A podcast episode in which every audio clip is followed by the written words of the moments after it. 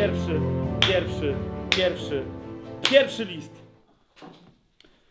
Kochani, od razu, e, od razu wam mówię, e, co się tutaj dzieje.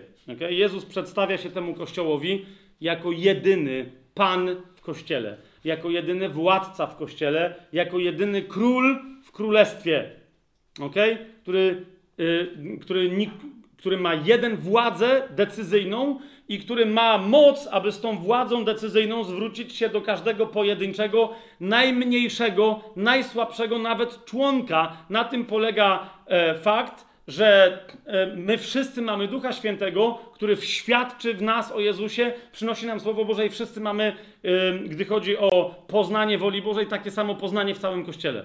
Czy to jest jasne?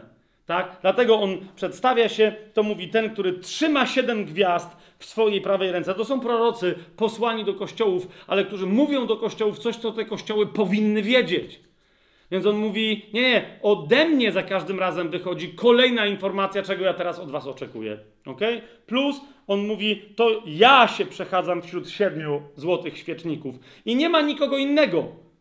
Świeczniki, czyli e, poszczególne części ciała Chrystusa, zauważcie, są nieruchome, one sobie nie mogą chodzić. Ok? One nie mają kogoś, kto dodatkowo chodzi razem z Jezusem i zarządza tymi świecznikami. Czy rozumiecie, co się dzieje? Bardzo krótko tutaj Pan Jezus e, wyjaśnia Efezie, jesteś kościołem, który zaczął ufać bardziej niż mnie czemuś innemu. Czemu? Jeżeli de facto on oskarża ten kościół e, o zdradę pierwszej miłości, zauważcie, a pierwszą miłością zawsze jest Jezus. Ok? On mówi, robicie wszystko tak jak na początku. Popatrzcie, jeżeli ludzie się nawracają, są gorliwi na początku, bo rozumiecie, ja pamiętam kiedyś miałem taką rozmowę z, z jednym e, teologiem dosyć poważnym, e, w sensie, że ja sam się wtedy zastanawiałem, mówię, ale mówię, słuchaj, no ja pamiętam swoje nawrócenie, widzę nawrócenie innych ludzi, jakby to w Biblii widzę nawrócenia Ludzie są gorliwi na początku, robią de facto to, co Jezus mówi, że ten Kościół robi. Zauważcie, znam Twoje uczynki, drugi rozdział, drugi werset. Twoją pracę, Twoją cierpliwość. Wiem, że nie możesz znieść złych. Rozumiesz? To nie jest niemoralny Kościół. I że poddałeś próbie tych, którzy nazywają się apostołami i nimi nie są i stwierdziłeś, że są kłamcami. To musi być Kościół, który zna Słowo Boże, rozumiecie? Bo jak inaczej testy by przeprowadzili? Na podstawie Słowa Bożego, tak? Wytrwałeś też i masz cierpliwość i pracowałeś dla mojego imienia, a nie ustałeś. Nie wiem, czy widzicie, tu się zaczyna problem. Pracowałeś dla kogo? Dla mojego imienia.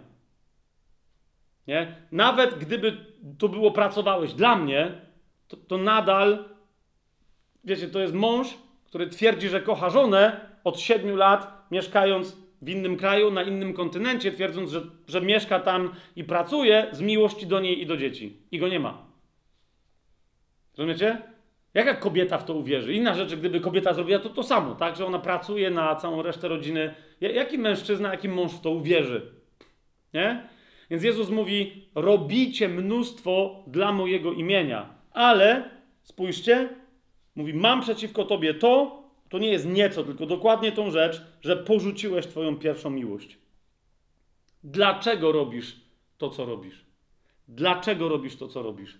Masz uzasadnienie, tak? Ale ty nie robisz tego w darze dla mnie. Przyjąłeś ideę pewną, tak? Chrześcijaństwa, przyjąłeś koncepcję organizacyjną i teraz dowodem na to, że mnie kochasz, jest Twoja praca, ale Ty mnie nie kochasz. To jest upadek Kościoła. Popatrz, Jezus mówi: Pamiętaj więc, skąd spadłeś. Teraz jesteś nisko, kiedyś byłeś wysoko. To jest upadek, absolutny upadek yy, kościoła. Żeby to troszeczkę skomentować, otwórzmy sobie szybciutko pierwszy list do Tesaloniczan, żebyście złapali, o co mi, yy, o co mi tutaj chodzi. Kochani, czym się charakteryzuje bo teraz, jeszcze raz, to nie, wiecie, to nie będzie, że to są kościoły. Ja nie chcę teraz, żebyście szybko wyłapali, aha, to są kościoły tego typu, to są kościoły tamtego typu, tak? Bo te nurty się rozlewają przez, idą w poprzek różnych denominacji, historii kościelnych, przebudzeń i tak dalej, nie? Tu mamy do czynienia z kościołem, i wczytajcie się dobrze w ten tekst, to zobaczycie, kościołem, który się opiera na aktywizmie, ok?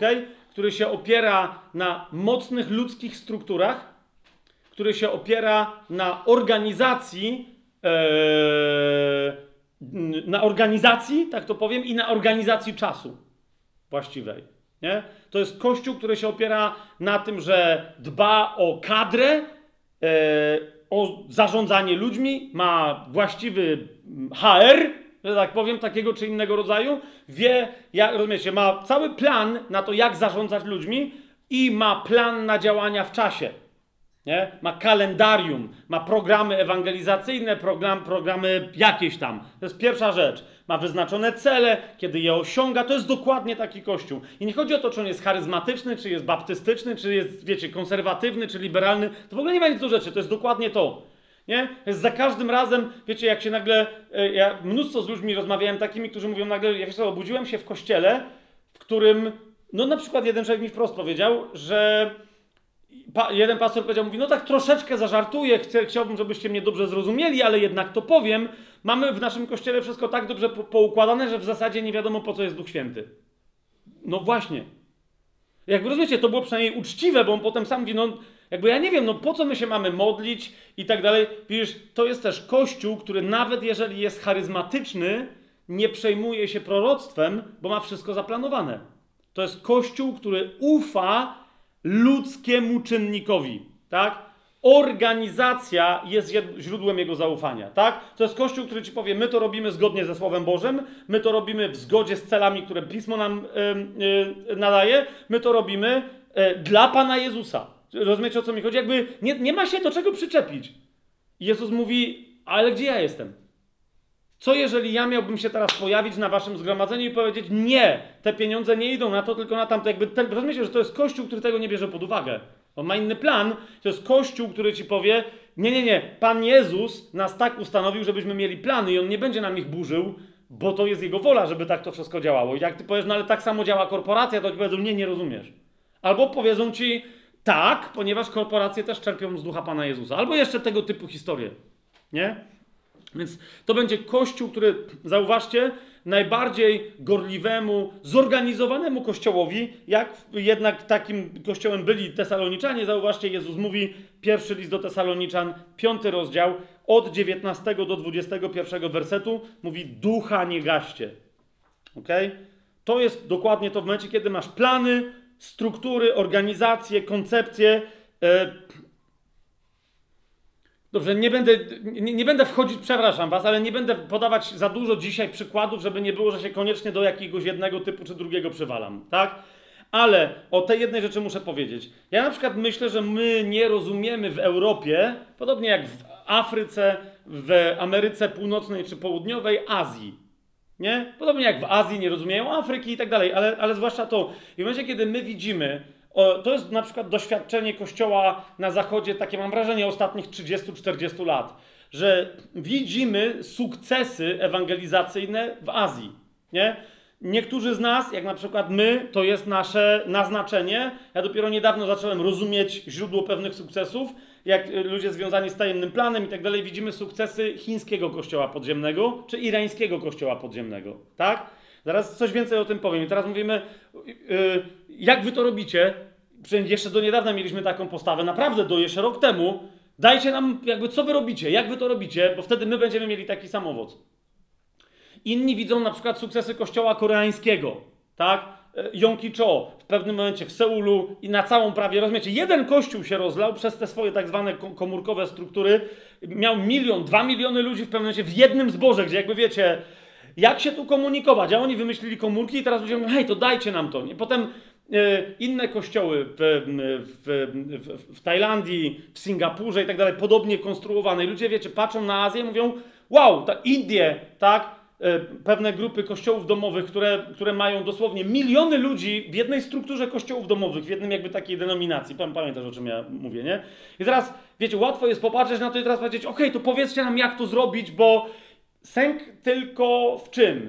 Że za każdym razem, rozumiecie, albo ludzie tego nie odkrywają i lądują właśnie w zaufaniu programom, albo nagle zetkniesz się z czym? My na przykład się zetknęliśmy e, między innymi z bratem Junem e, znaczy na szczęście, nie na, szczęście, ja tego nie widziałem na żywo, ale o mały włos. Chcieliśmy z bratem Junem pójść w Krakowie, jak jeszcze już jakiś czas temu to było, do restauracji chińskiej, ponieważ nam brat z a- Ameryki powiedział, mówi, zobaczylibyście coś dziwnego. No ale ponieważ się dowiedziałem, co to stwierdziłem, dobra, nie wiem, czy chcę to widzieć, potem się okazało, że ta restauracja już nie działa. Nieważne. Ale co on nam powiedział? On mówi, zobaczysz, jak brat Jun wita się z Chińczykami, bo chodzi o prawdziwych Chińczyków. I w momencie, kiedy on zobaczy e, szacunek do siebie, który ktoś wyraża, a za każdym razem tak jest, że bo on jest starszy, kultura chińska, rozumiecie? Nie mówi, co on zrobi? On rozkaże tej osobie oddać swoje życie Jezusowi, bo swoim autorytetem. No ja wtedy powiedziałem, okej, dobra, czyli zaraz, bo miałem trochę inne wyobrażenie, a to tak się miliony Chińczyków nawróciły. Aha, to czy my, aby dobrze... Ja mówię, ale nie rozumiesz tego, chodzi o to, że ja 20 lat temu, jak pierwszy raz, no pamiętasz to, no nie mówi 20 lat temu, to było jakoś tak, że 20 lat temu, czy nawet więcej, wiesz o kim ja mówię, powiedział, jak ja pierwszy raz coś takiego zobaczyłem, jak Jun tak robi, to sobie pomyślałem zaraz, Amerykanin, jakby wolność jednostki, hej, głoszenie, oto kładę przed tobą życie i śmierć, a nie oddaj życie Jezusowi i oni... Ale mówi, ale potem ja widziałem masę Amerykanów, których ja nawracałem, co się dzieje z ich życiem, a mówi, większość tych ludzi, których widziałem, jak po prostu na rozkaz oddawali życie Jezusowi, oni następnie naprawdę oddali życie. To znaczy, oni w większości już nie żyją, bo, są męczennikami dla Jezusa. Oni naprawdę, nie wiem, czy rozumiecie. I on mówi, ja nie wiem, jak to jest zrobione. Ja, ja też powiedziałem, ja też nie wiem, jak to jest zrobione. No Azja.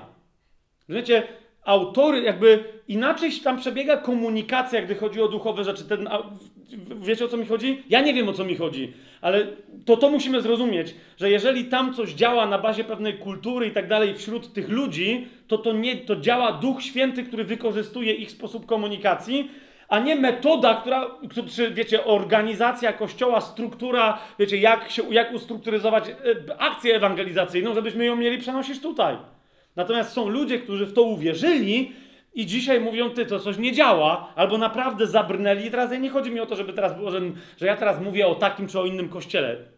Bo ja akurat teraz najbardziej myślę o pewnych kościołach domu. No wie, to jest na przykład, na, bo myśmy chcieli w pewnym momencie robić kościoły, yy, yy, jakby sprowadzić pewien model kościoła chińskiego yy, i musieliśmy dla dzieci, tak, kościoła dzieci, musieliśmy z tego zrezygnować, bo jakby, no właśnie, z różnych powodów, nie, nie, nie, musimy pytać Ducha Świętego, jak On chce to zrobić dla nas, przez nas, a więc musimy Jego pytać, a nie, wiecie, brać od kogoś działający model, ale to jest Efes.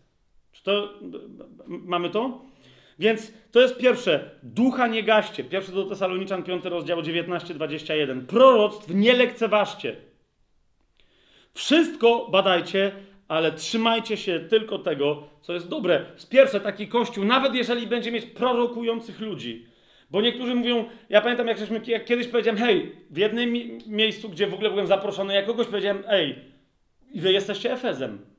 Nie? Kościół, rozumiecie, cały złożony w 50% ze sławnych e, prorokujących ludzi w Polsce i na świecie. Nie? W pewnym momencie. Serio? Jak my tu wiesz, prorokujemy i tak dalej. Owszem, ale to wasze prorokowanie to jest wizytówka tego kościoła. Wy niczego nie prorokujecie do tego kościoła. Macie wszystko, te wszystkie wasze wyjazdy, macie wszystko zaplanowane. Wiecie, ale wy nie gadacie, to, nie, to nie jest kościół, który słucha, to jest kościół, który słucha pewnej organizacji amerykańskiej, czy tam dwóch organizacji, czerpie z ich doświadczeń, ustalił sobie, to się robi tak, to jest służba, to jest kościół, to są wspólnoty, to jest nauczanie i teraz my produkujemy proroków. Rozumiecie, o co mi idzie? Ale jak ci prorocy mówią do nas coś, co my mamy zrobić, no to nie, oni są od tego, żeby prorokować o świecie, o polityce, o różnych rzeczach, ale nie o, nie o tym, co my teraz mamy zrobić. My, naszym zadaniem jest mieć uporządkowane życie Kościoła, program, strukturę, hierarchię w tym, to jest bardzo istotne, kochani. Nie? To będzie zawsze dodatkowy element, to będzie Kościół, który nawet jak będzie mieć proroctwo, to ostatecznie czy przyjąć to proroctwo, czy nie, nie będzie tego rozeznawać cały Kościół, ale będzie to rozeznawać wierchuszka. Będzie jakiś przywódca czy grupa przywódców, którzy powiedzą, to proroctwo przyjmujemy, tego nie przyjmujemy. W pewnym momencie to już mogę powiedzieć, bo tamta organizacja rozumiem, że się skończyła. Zauważcie, dokładnie taki Efes to był kościół, do którego został w pewnym momencie zaproszony Reinhard Hitler w Brazylii. Nawet, nawet nie pamiętam, jak się to nazywało. Ale oni mieli tysiące kościołów na całym świecie. Tak? Nie, nie rozumiecie, to było interesujące. Zaprosili jednego proroka, czyli jego, żeby prorokował do nich, do kościoła, ale nie pozwalali nikomu więcej prorokować. To już, już to z góry było powiedziane. My słuchamy tylko tego proroka. My, szefostwo, apostołowie, mistrzowie świata, tam była bardzo mocno hierarchiczna struktura tego kościoła. My wiemy, kogo słuchać, więc nawet rozumiecie, to jest ten jeden prorok. Ale nadal ten prorok, jak zaczął gadać rzeczy, które im się nie spodobały, no to wtedy szybko go wywalili. Ja już pomijam, że wtedy również sami się wywalili i dzisiaj w ogóle cała ta e, dziesiątki czy setki tysięcy ludzi, czy nawet tam nie wiem, czy milionów w pewnym momencie nie było w całym tym kościele, po prostu się rozpadli na, na ileś tam drobiazgów, jak lustro, które się przewróci i się roztłucze na, na milion małych kawałków. Tak samo to wszystko tam się rozpadło. Więc niby to był kościół otwarty na prorokowanie, ale tak naprawdę, rozumiecie, tylko te proroctwa były brane, które tak czy siak zgadzały się z linią partii. Mamy to? Dalej. List do Rzymian, 12 rozdział, 9 i 10 werset. E, zauważcie, Kościół taki, Efes, będzie się charakteryzować tym, że będzie mówić o miłości, e, ale ona może być obłudna. W liście do Rzymian, 12 rozdział, 9-10 werset, Paweł mówi do kościoła, zauważcie, zaraz po tym, jak jest mowa o darach w ciele Chrystusa, mówi: Miłość wasza niech będzie nieobłudna. Co to znaczy? Brzydźcie się złem, trzymając się tego, co dobre. No ale Pan Jezus powiedział do Efezu: Nienawidzicie tych, którzy są źli, czyli wszystko gra. To zauważcie następną rzecz.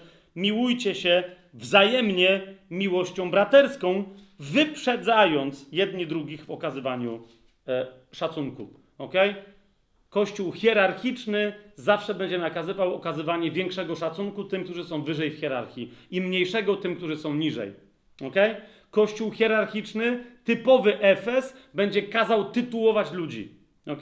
Będzie dawać większą wolność, na przykład poruszania się w przestrzeni fizycznej kościoła jakimś wybranym ludziom, a inni będą nawet dosłownie nie będą mogli się poruszać, tak? tylko będą mieli ograniczenia. Pewni wybrani będą mieli zarezerwowane miejsca do siedzenia, inni nie będą mieli. No wiecie o co mi chodzi. Nie? To, jest, to jest dokładnie to. Tymczasem, yy, i to jest Efes, tak? Pan Jezus mówi: Ja jeden jestem ponad wszystkimi, wy wszyscy braćmi i siostrami jesteście. Mamy to?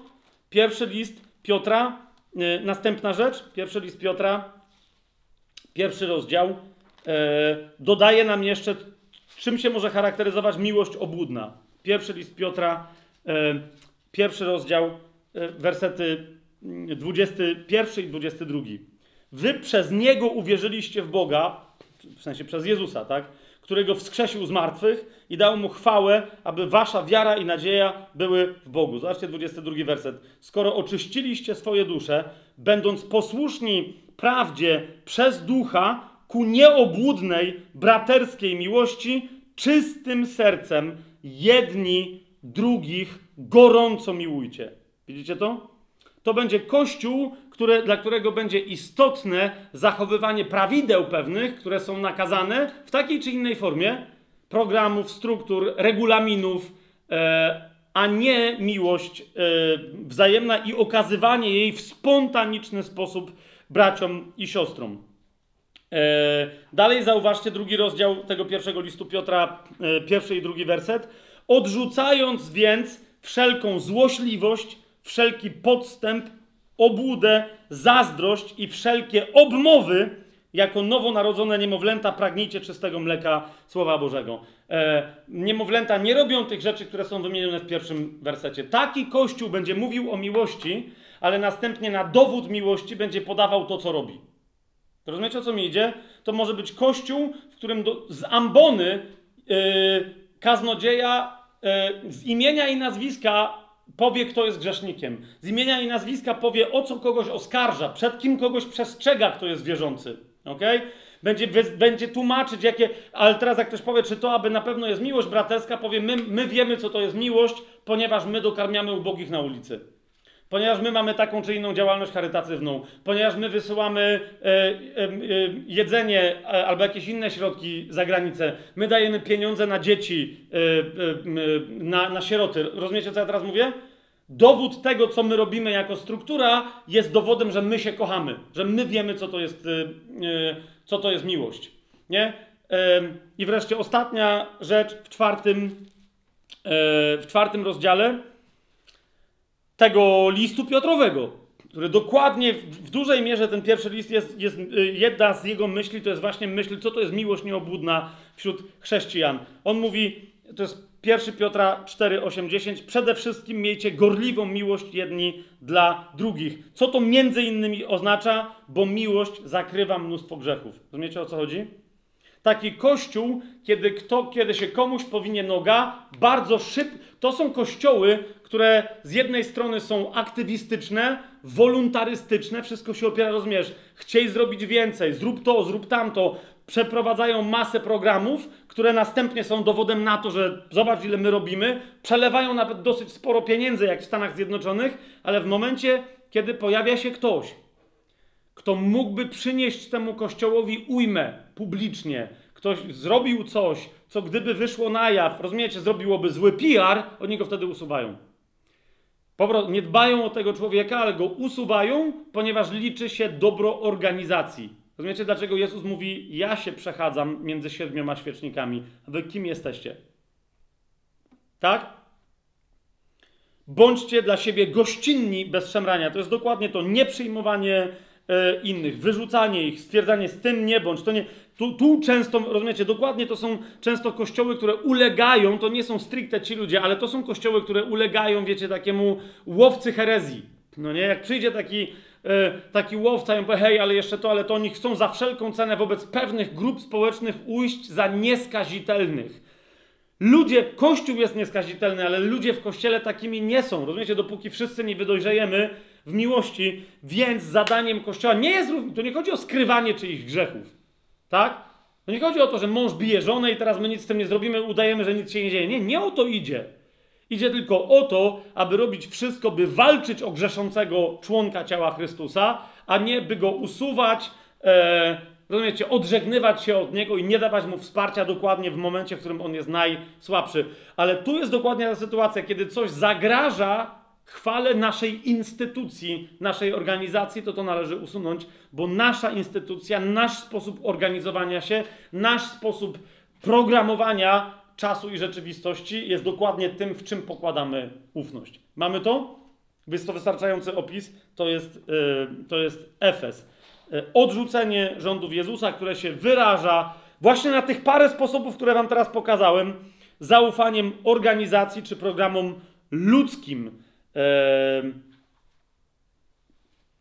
i na dowód tego, że to jest miłość do Jezusa, dopiero do tego dostosowanie właściwej doktryny, przywołanie właściwych cytatów itd., itd., itd. Nie? Miłość Jezusa, owszem, organizuje Kościół, ale organizuje wokół Niego miłość. On, e, wiecie, mąż w każdej chwili, taki mąż w takim małżeństwie może przyjść i powiedzieć do żony, miałaś dzisiaj jakieś plany, kochanie? A żona Kościół mówi, no miałam jeszcze pranie do zrobienia, jeszcze jest prasowanie, jeszcze miałam iść na e, aerobik wodny, żeby być dla ciebie piękniejszą. Jeszcze miałam w planie odwiedzić kosmetyczkę, a Jezus mówi, pranie e, to robi teraz ta pani, bo e, ją wynająłem. E, właśnie chcecie wziąć do jeszcze lepszej kosmetyczki niż ją miałaś, aerobik se zrobimy razem w wodzie, nawet ci nie powiem jaki. I rozumiesz, zaskakuje swoją żonę, rozumiecie o co mi idzie? Teraz taki kościół, o którym mówimy, Efes, mówi Jezusowi: yy, Fajnie masz, ale to sobie zrób z jakąś inną babą, bo ja mam plan. I teraz normalnie kobiety czasem takie mogą być. Są mężczyźni, którzy kochają takie kobiety. Wszystko gra. Rozumiecie o co mi idzie? Ale Kościół Chrystusowy jest kobietą, która idzie za barankiem dokądkolwiek on idzie, bo ona ma, wyszła za mąż za wędrownika, że się tak wyrażę. On kiedyś osiądzie, ale na razie jest wędrowcem. Mamy to? Eee, a to dopiero pierwszy kościół jest. Dobra, e, przyspieszmy troszeczkę. Mm, Smyrna! Smyrna będzie dosyć prosta, czyli dosyć skomplikowana. Smyrna jest dosyć prosta, objawienie Jana. Dlaczego? Bo Pan Jezus nie ma problemów ze Smyrną. Pamiętacie, tak? On nie ma y, żadnej nagany kierowanej do y, Smyrny. Smyrna to są wyznawcy zmartwychwstałego. Nie? Smyrna to jest kościół prześladowany, mówiąc krótko. E, I może zaczniemy być zainteresowani Smyrną, jak zaczniemy być naprawdę prześladowani. E, niektórzy mówią, ale tak naprawdę dopóki nas nie chcą zamykać w więzieniach, mordować, odbierać nam majątków, no to my nie jesteśmy Smyrną. Kochani, Smyrna zaczyna się, to jest bardzo istotne, jest taki temat w listach do siedmiu kościołów, który, yy, który Pan Jezus nazywa yy, Żydami, którzy nie są Żydami. Zobaczcie, to jest drugi rozdział, dziewiąty werset. Jezus chwali ten kościół i mówi: Znam Twoje uczynki, ucisk i ubóstwo. Widzicie, to jest ten kontrast, który Jezus robi między Smyrneńczykami a Laodycejczykami. Laodycejczykom Jezus mówi: Wy mówicie, że już się wzbogaciliście, wszystko macie, jesteście obrzydliwie bogaci, a nic nie macie, jesteście biedni. A do kościoła, do Smyrneńczyków Jezus mówi: Wiem, że wy dla świata wyglądacie na ubodzy, ale przecież na ubogich, ale przecież wiecie, że jesteście bogaci. Nawet jeżeli dzisiaj pewne braki materialne wam doskwierają, to już tylko krótko. Miejcie chwilę cierpliwości. Dosłownie. Nie? Ale zauważcie, Jezus mówi, yy, bo im tam mówi, że diabeł, zobaczcie dziesiąty werset, tak? Diabeł wtrąci niektórych z was do więzienia, abyście byli doświadczeni. Będziecie znosić ucisk. I potem Jezus mówi, no niektórzy nawet z was zginą, bo mówi, bądź wierny aż do śmierci, a dam ci koronę życia. Widzicie to? Ale od czego się to zaczyna? Jezus mówi w dziewiątym wersecie: Znam Twoje uczynki, znam Twój ucisk i ubóstwo. Ucisk i ubóstwo, które prawdopodobnie są związane, czyli wiecie, prześladowanie, jakie na nich spadło, włącznie z tym, że były odbierane im e, dobra materialne, ale za którym to uciskiem i prześladowaniem, albo do którego dołożyli się kto? Ludzie bluźniący Kościołowi, którzy mówią, że są Żydami, a nimi nie są, ale są synagogą szatana. Widzicie to? Drugi, to jest kościół, który jest prześladowany przez synagogę szatana, i drugi kościół, który nie ma od Pana Jezusa żadnej nagany, ma również do, do czynienia z synagogą szatana. To jest mianowicie Filadelfia. Otwórzmy sobie list do Filadelfii, to jest trzeci, yy, to jest trzeci rozdział. Yy, no, no widzicie, synagoga szatana przyłącza się do prześladowania Smyrneńczyków tak, że niektórzy z nich nawet poginą. Filadelfia otrzymuje obietnicę od Pana Jezusa. Zobaczcie trzeci rozdział, dziewiąty werset. Oto dam ci ludzi z synagogi szatana, którzy mówią, że są Żydami, a nimi nie są, lecz kłamią. Oto sprawię, że przyjdą i pokłonią się przed Twoimi nogami i poznają, że ja Ciebie umiłowałem. Widzicie to? Mamy jeszcze raz. Synagoga szatana to są ludzie, którzy mówią, że są Żydami, a nimi nie są. Co się tu dzieje? Kto to jest?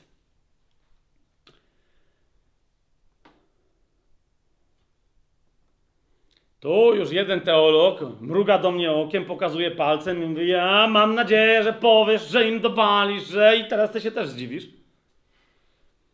Ponieważ mamy jednego z takich nauczycieli i ja się częściowo z nim zgadzam, i tylko częściowo się więc zgadzam z tym twoim teraz oczkiem.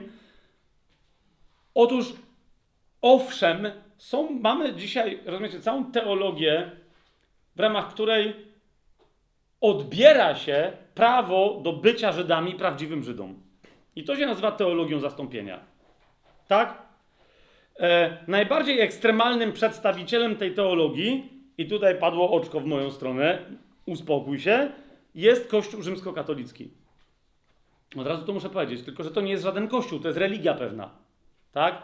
Niemniej ta religia niestety wpuściła wirusa w część protestantyzmu, ewangelicznie wierzących społeczności, całych, wiecie, historii na e, przebudzeń i nawróceń, e, w ramach której nienawidzi się Żydów. Do tego stopnia, że etnicznym Żydom z ich pochodzeniem, z ich historią i tak dalej, w ogóle odbiera się prawa e, jakiekolwiek. Oni nie mają żadnych osobnych obietnic w Biblii, im się nic osobno nie należy i tak dalej, i tak dalej, e, i tak dalej.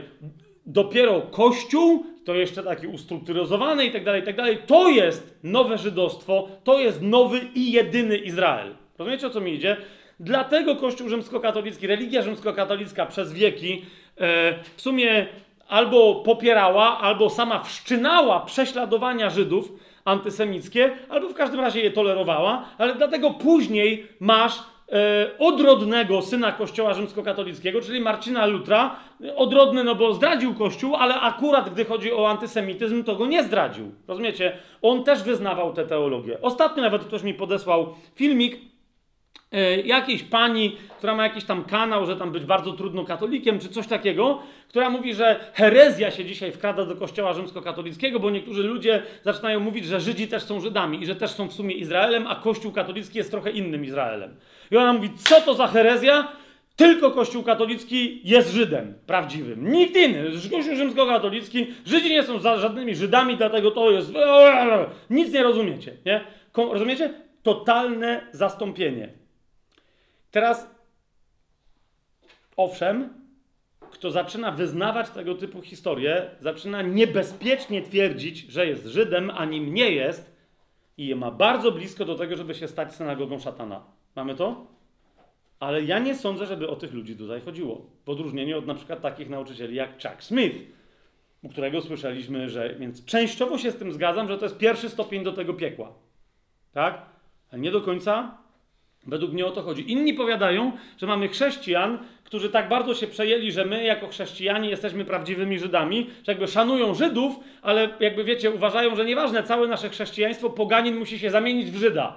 Jeżdżą do ziemi tak zwanej świętej, rozumiecie, tam odwiedzają różne jakieś groby, wzgórza, noszą gwiazdy Dawida na, na, sobie, uczą się hebrajskiego, którego się nie mogą przez całe życie nauczyć. Po prostu są bardziej żydowscy od Żydów. Wiecie o co mi idzie? Wręcz zaczynają obchodzić święta żydowskie i tak dalej. I uważają, że dopóki my tego wszystkiego nie mamy, to nie jesteśmy prawdziwymi chrześcijanami. Naprawdę? Więc macie drugi nurt, ludzi, którzy naprawdę próbują się stać Żydami. Ja już pomijam całą tą ekipę, a właśnie zaraz do tej dojdziemy, tak? Ale ja teraz nie, bo, bo nie mówię teraz o pseudo-judaistach, czy o judaistach wręcz. Nie? nie o tych mówię, tylko mówię o ludziach, którzy na siłę próbują się stać Żydami, kiedy nimi nie są. Ja mam pewne podejrzenia, że jakaś część mojej rodziny to, to mogłaby, nie będziemy teraz o tym gadać, ale jakby, rozumiecie, na, i miałem taką w pewnym momencie pokusę, żeby zacząć robić z siebie Żyda, bo może moja babcia, a prababcia, wiecie o co mi chodzi? Ale to nie nic do rzeczy.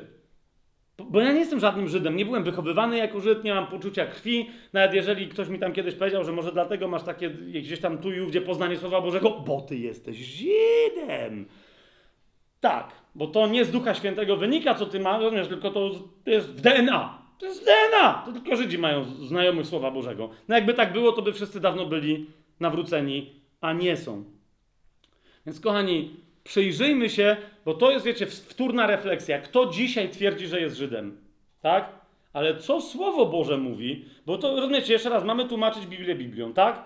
Więc tu mamy, że są ludzie, którzy mówią, że są Żydami, a nimi nie są. Są synagogą, ale synagogą szatana. Co?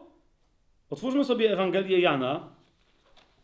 Co to, co to jest za, rozumiesz, w Smyrnie, która jest święta, ale z czym e, ma problem Smyrna? Z czym ma problem Filadelfia? Nawet najlepsze kościoły. Z kim się muszą zmierzyć? Z synagogą szatana.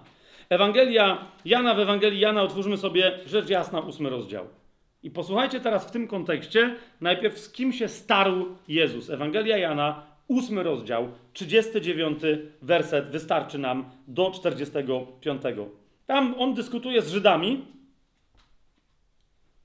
I teraz zwracam Waszą serdeczną uwagę na jedną bardzo istotną rzecz w tym fragmencie. Mianowicie, że jednak coś dziwnego się tam dzieje, jest bardzo rzadki tego rodzaju opis, żeby nie rzec, że jedyny we wszystkich Ewangeliach.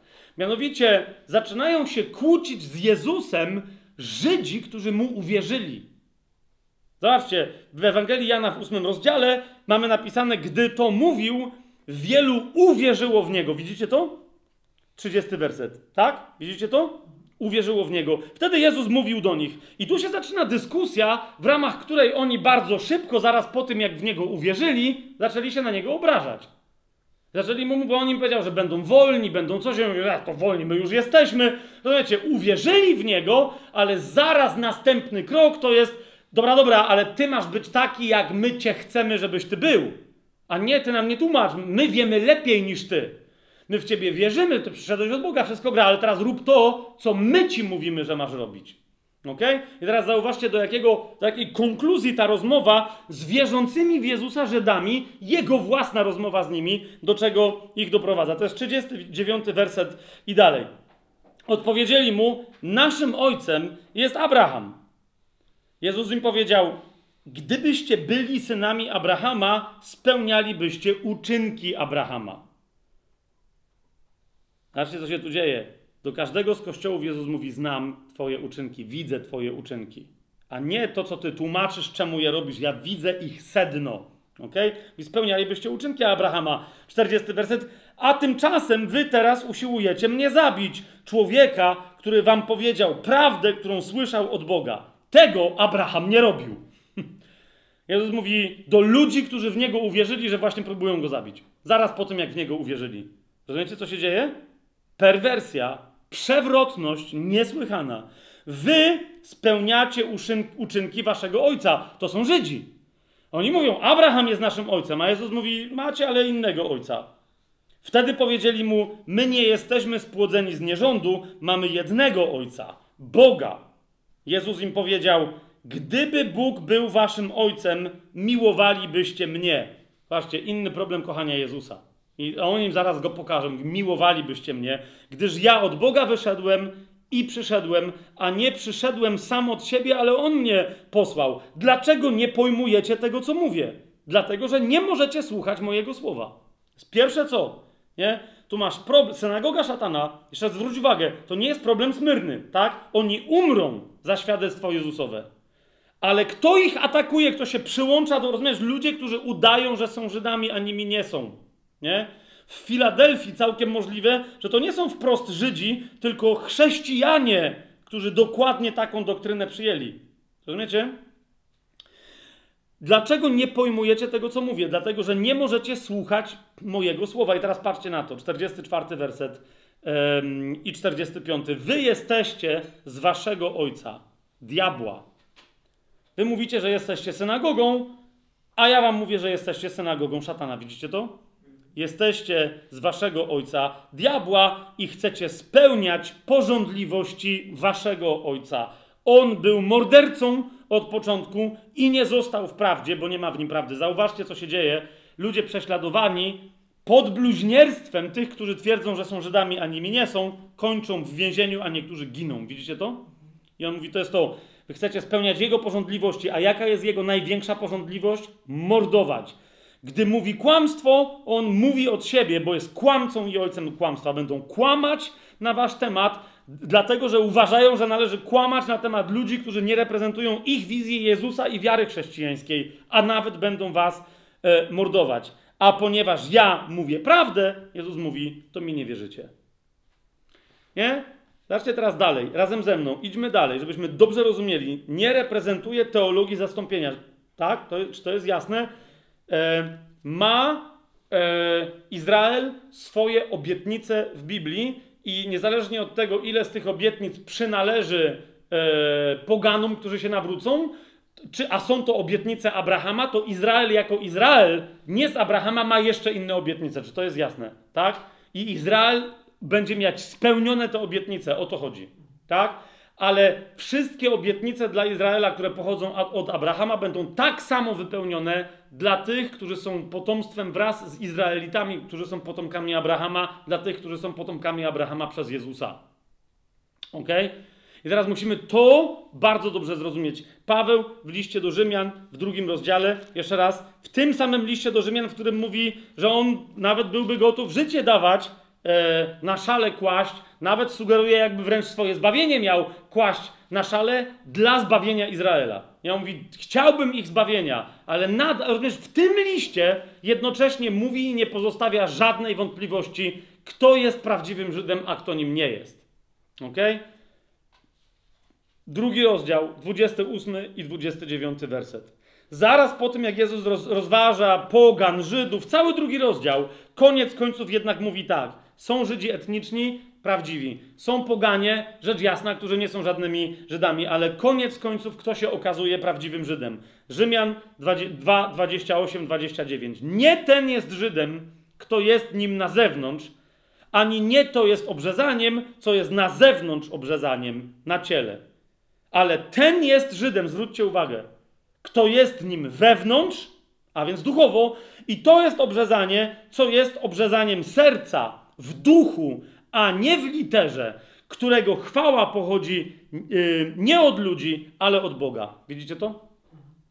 Zresztą tam Jezus, wiecie, w tych rozmowach z Żydami mówi, jak możecie uwierzyć, jak jedni od drugich bierzecie chwałę i tak dalej. i tak dalej. Chwała musi pochodzić od Boga, obrzezanie musi być obrzezaniem serca, to musi być nowonarodzenie duchowe przez wiarę w potomka Abrahamowego, obiecanego Abrahamowi, którym jest Jezus, w którym mamy spełnienie wszystkich obietnic. Jasne? Czy dla Żyda, czy dla Greka spełnienie obietnic Abrahama przychodzi tylko i wyłącznie przez stanie się prawdziwym Żydem, prawdziwym Żydem w duchu przez Jezusa Chrystusa. I tu nie, rozumiesz, nie ma osobnej drogi zbawienia dla Żydów. Czy to jest jasne? To jest pierwsza rzecz. Ktokolwiek dzisiaj twierdzi, że istnieje możliwość innego zbawienia, na przykład dla Żydów, i mówi: My teraz się zbawimy, bo my jesteśmy tacy sami jak Jezus. My jesteśmy Żydami, on był Żydem, my się zachowujemy prawa i tak dalej, i tak dalej. Ten twierdzi, że jest Żydem, a nim nie jest i innych prowadzi na dokładnie taką drogę. Rozumiecie, o, co, co, co to jest synagoga szatana? Zaczynamy to rozumieć. Yy, spójrzcie razem ze mną w czwartym rozdziale, tak? 11 i 12 werset, tylko tak, żeby to przyspieszyć. Pa Paweł mówi, 10, 11 i 12 werset, może nawet w ten sposób. Jakże więc została mu poczytana yy, Abrahamowi, tak? Yy, sprawiedliwość. Gdy był obrzezany, czy przed obrzezaniem? Nie po obrzezaniu, ale przed obrzezaniem. I teraz zobaczcie 11 i 12 werset. A przyjął znak obrzezania jako pieczęć sprawiedliwości, nomen oben, a propos pieczętowania, jako pieczęć sprawiedliwości wiary. To był dowód tego, że on ma usprawiedliwienie z wiary, a nie coś, co go usprawiedliwiło. Czy to jest jasne, tak? Którą miał przed obrzezaniem, po to, aby był ojcem wszystkich nieobrzezanych wierzących, aby im też poczytana była sprawiedliwość i aby był w następnej kolejności ojcem obrzezania, nie tylko tych, którzy są obrzezani, ale też tych, którzy chodzą śladami wiary naszego ojca Abrahama, którą miał przed obrzezaniem. Widzicie to? I teraz zobaczcie najbardziej kluczowy u Pawła werset w tym liście, w którym on mówi, że absolutnie naród Izraela ma swoje obietnice i tak dalej, i tak dalej, i tak dalej. Ale zobaczcie, e, co on mówi w dziewiątym rozdziale od szóstego do ósmego wersetu. Dziewiąty rozdział od szóstego do ósmego wersetu to jest drugie zdanie w szóstym wersecie i dalej. Nie wszyscy bowiem, którzy pochodzą od Izraela, są Izraelem. Nie wszyscy też, przez to, że są potomstwem Abrahama, są dziećmi w domyśle Abrahama, ale jak jest powiedziane, w Izaaku będzie nazwane Twoje potomstwo. To znaczy, że nie dzieci ciała są dziećmi bożymi, lecz dzieci obietnicy są uznane za potomstwo. Ok? To samo będziecie mieli w liście do Galacjan i tak dalej, i tak dalej. Czy, czy rozumiemy, co się tutaj dzieje? Ok? Jeszcze raz, łaska przez wiarę obrzezanie serca, Jezus, Jezus i tylko i wyłącznie Jezus, żadne cielesne rozwiązania, żadne cielesne pochodzenie, żadne cielesne rozwiązania typu prawo, legalizm i tak. Ok? To jest synagoga szatana. Zwłaszcza, że zauważcie, posługuje się określeniem bluźnierstwo, tak?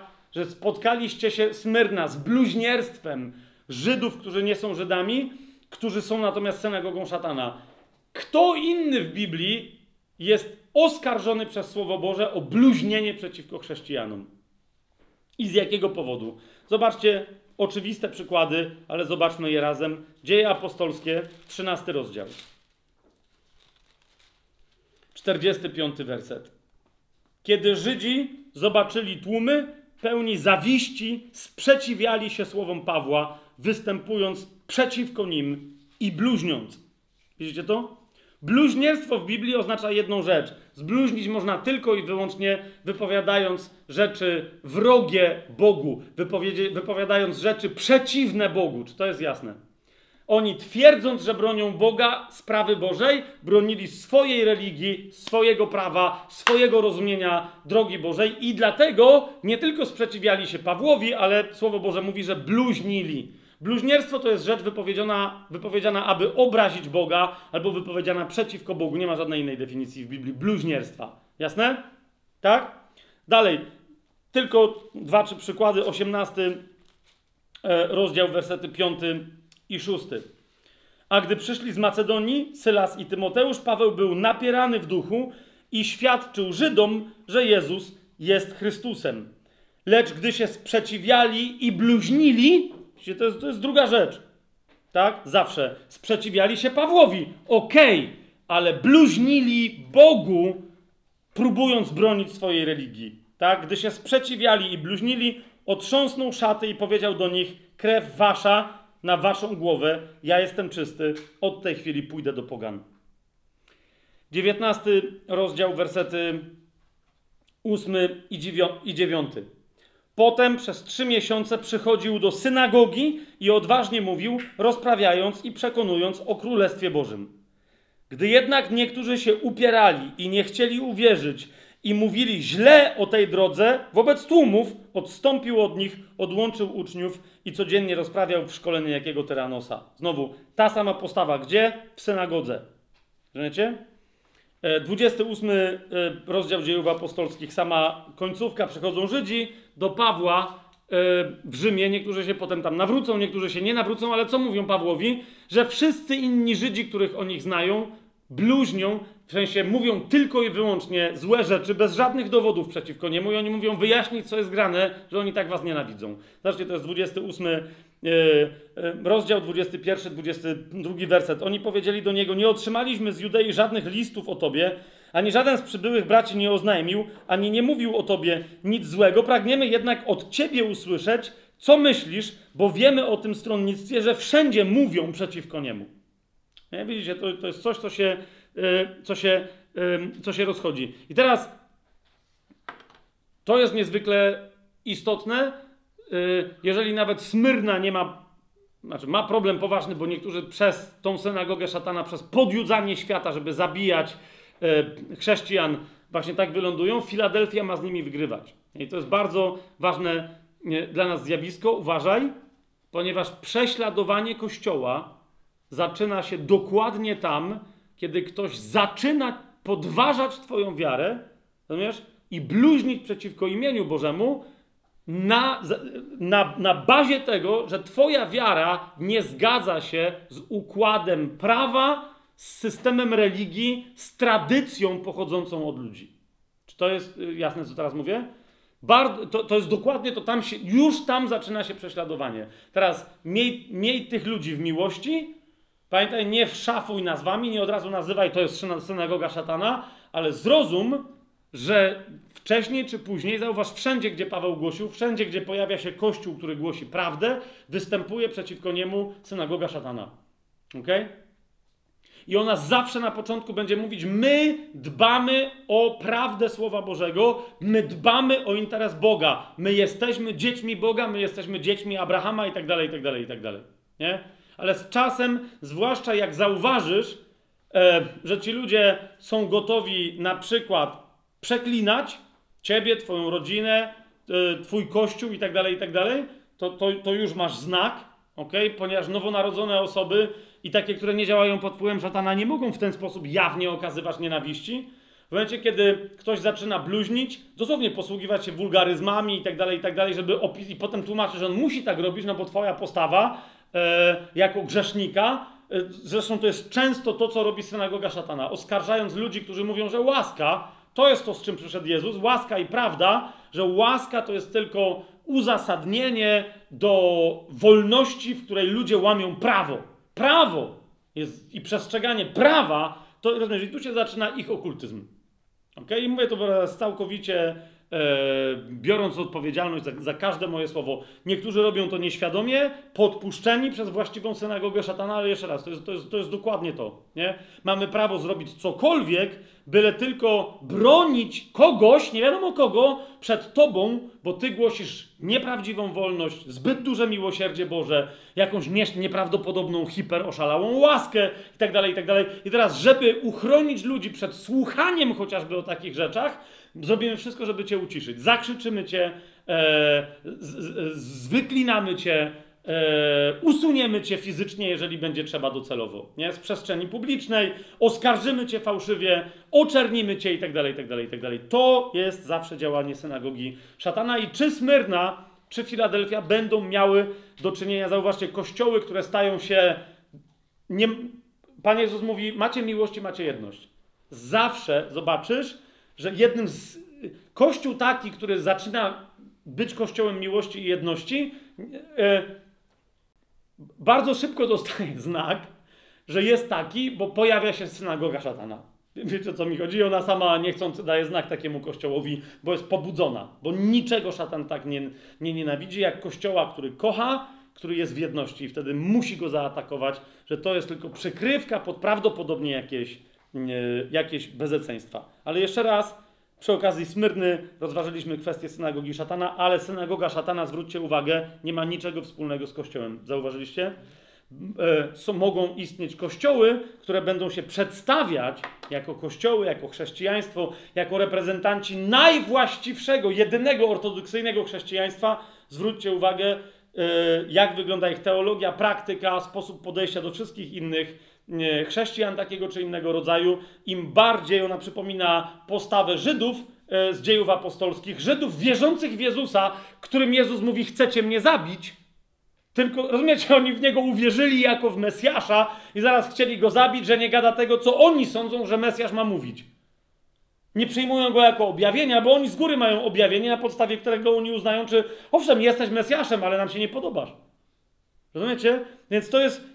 Dlaczego? Bo my mamy, swoje, my mamy swoje prawo, swoją tradycję, swoje rozumienie prawa i tradycji i jesteśmy strażnikami tego. Jeżeli ty tego nie wypełniasz, sam Jezus, to jesteś wrogiem. Jezus im mówi: kłamiecie oraz dwa, chcecie mnie zabić. Nawet jeżeli teraz tego wprost nie mówicie. Bo inni, wiecie, brali kamienie i w niego rzucali. Ci, ponieważ w niego uwierzyli i w taki czy inny sposób dali temu wyraz, no to, to skończyli tylko na tym, że zaczęli się z nim kłócić.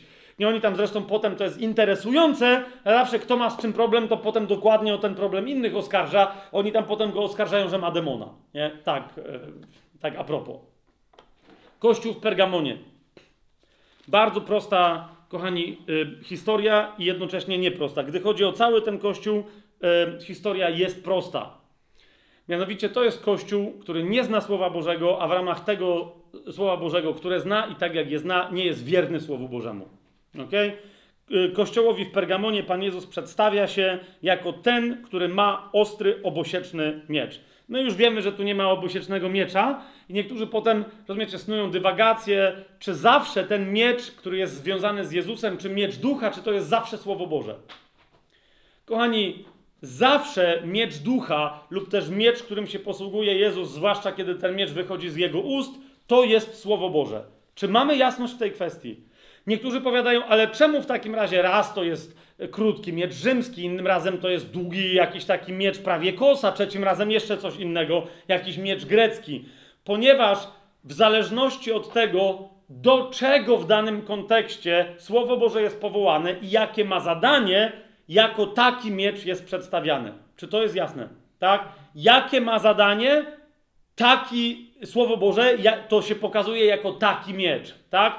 Jeżeli to jest Słowo Boże, które się pojawia jako miecz, które ma za zadanie precyzyjne, żeby wykonać chirurgiczne cięcie, miecz, który ma wykonać chirurgiczne cięcie, na przykład Słowo Boże przedstawione w liście do Hebrajczyków, gdzie jest powiedziane, że jest w stanie oddzielić szpik e, od, od kości pragnienia, od myśli serca. Pamiętacie to? To jest wtedy inny miecz niż na przykład miecz ze zbroi Bożej, czy miecz tutaj. Tak? To może być inny miecz. No ale tu mam, na, na przykład, tylko widzicie, chodzi o to, że Słowo Boże mieczem jest sam Pan Jezus. Ok? On jest Słowem Bożym. On jest mieczem ducha. On, on wykonuje za każdym razem to dzieło, kiedy mówi. Słowo słowa jest mieczem, który działa. Czy to jest jasne? Zobaczcie, koniec końców Jezus jest objawiony, przedstawiony w Księdze Objawienia. Otwórzmy sobie 19 rozdział.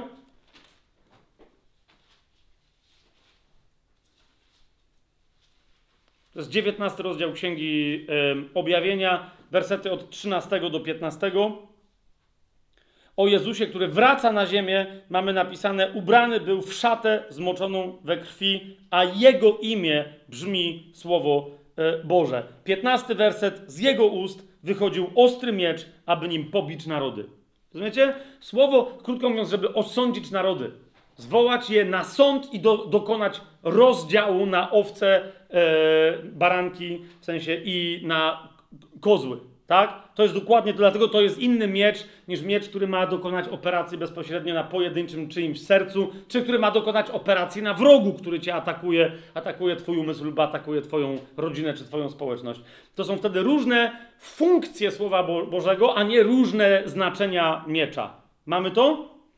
Słowem, jak się przyjrzycie Pergamonowi, to zobaczycie, że to jest Kościół niewierny Słowu Bożemu. Przez niewierność, a może nawet nieznajomość Słowa Bożego, ma pewien problem. Problem, który już został zaznaczony u Efezjan, problem, na który być może niektórzy z Was czekali, na zasadzie, no wreszcie, żeśmy tu dotarli, mianowicie problem, który się nazywa Nikolaici. Kto to są Nikolaici?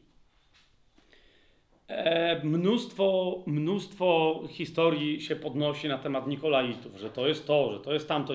Jeszcze raz, kochani, jak tłumaczymy Biblię? Biblią.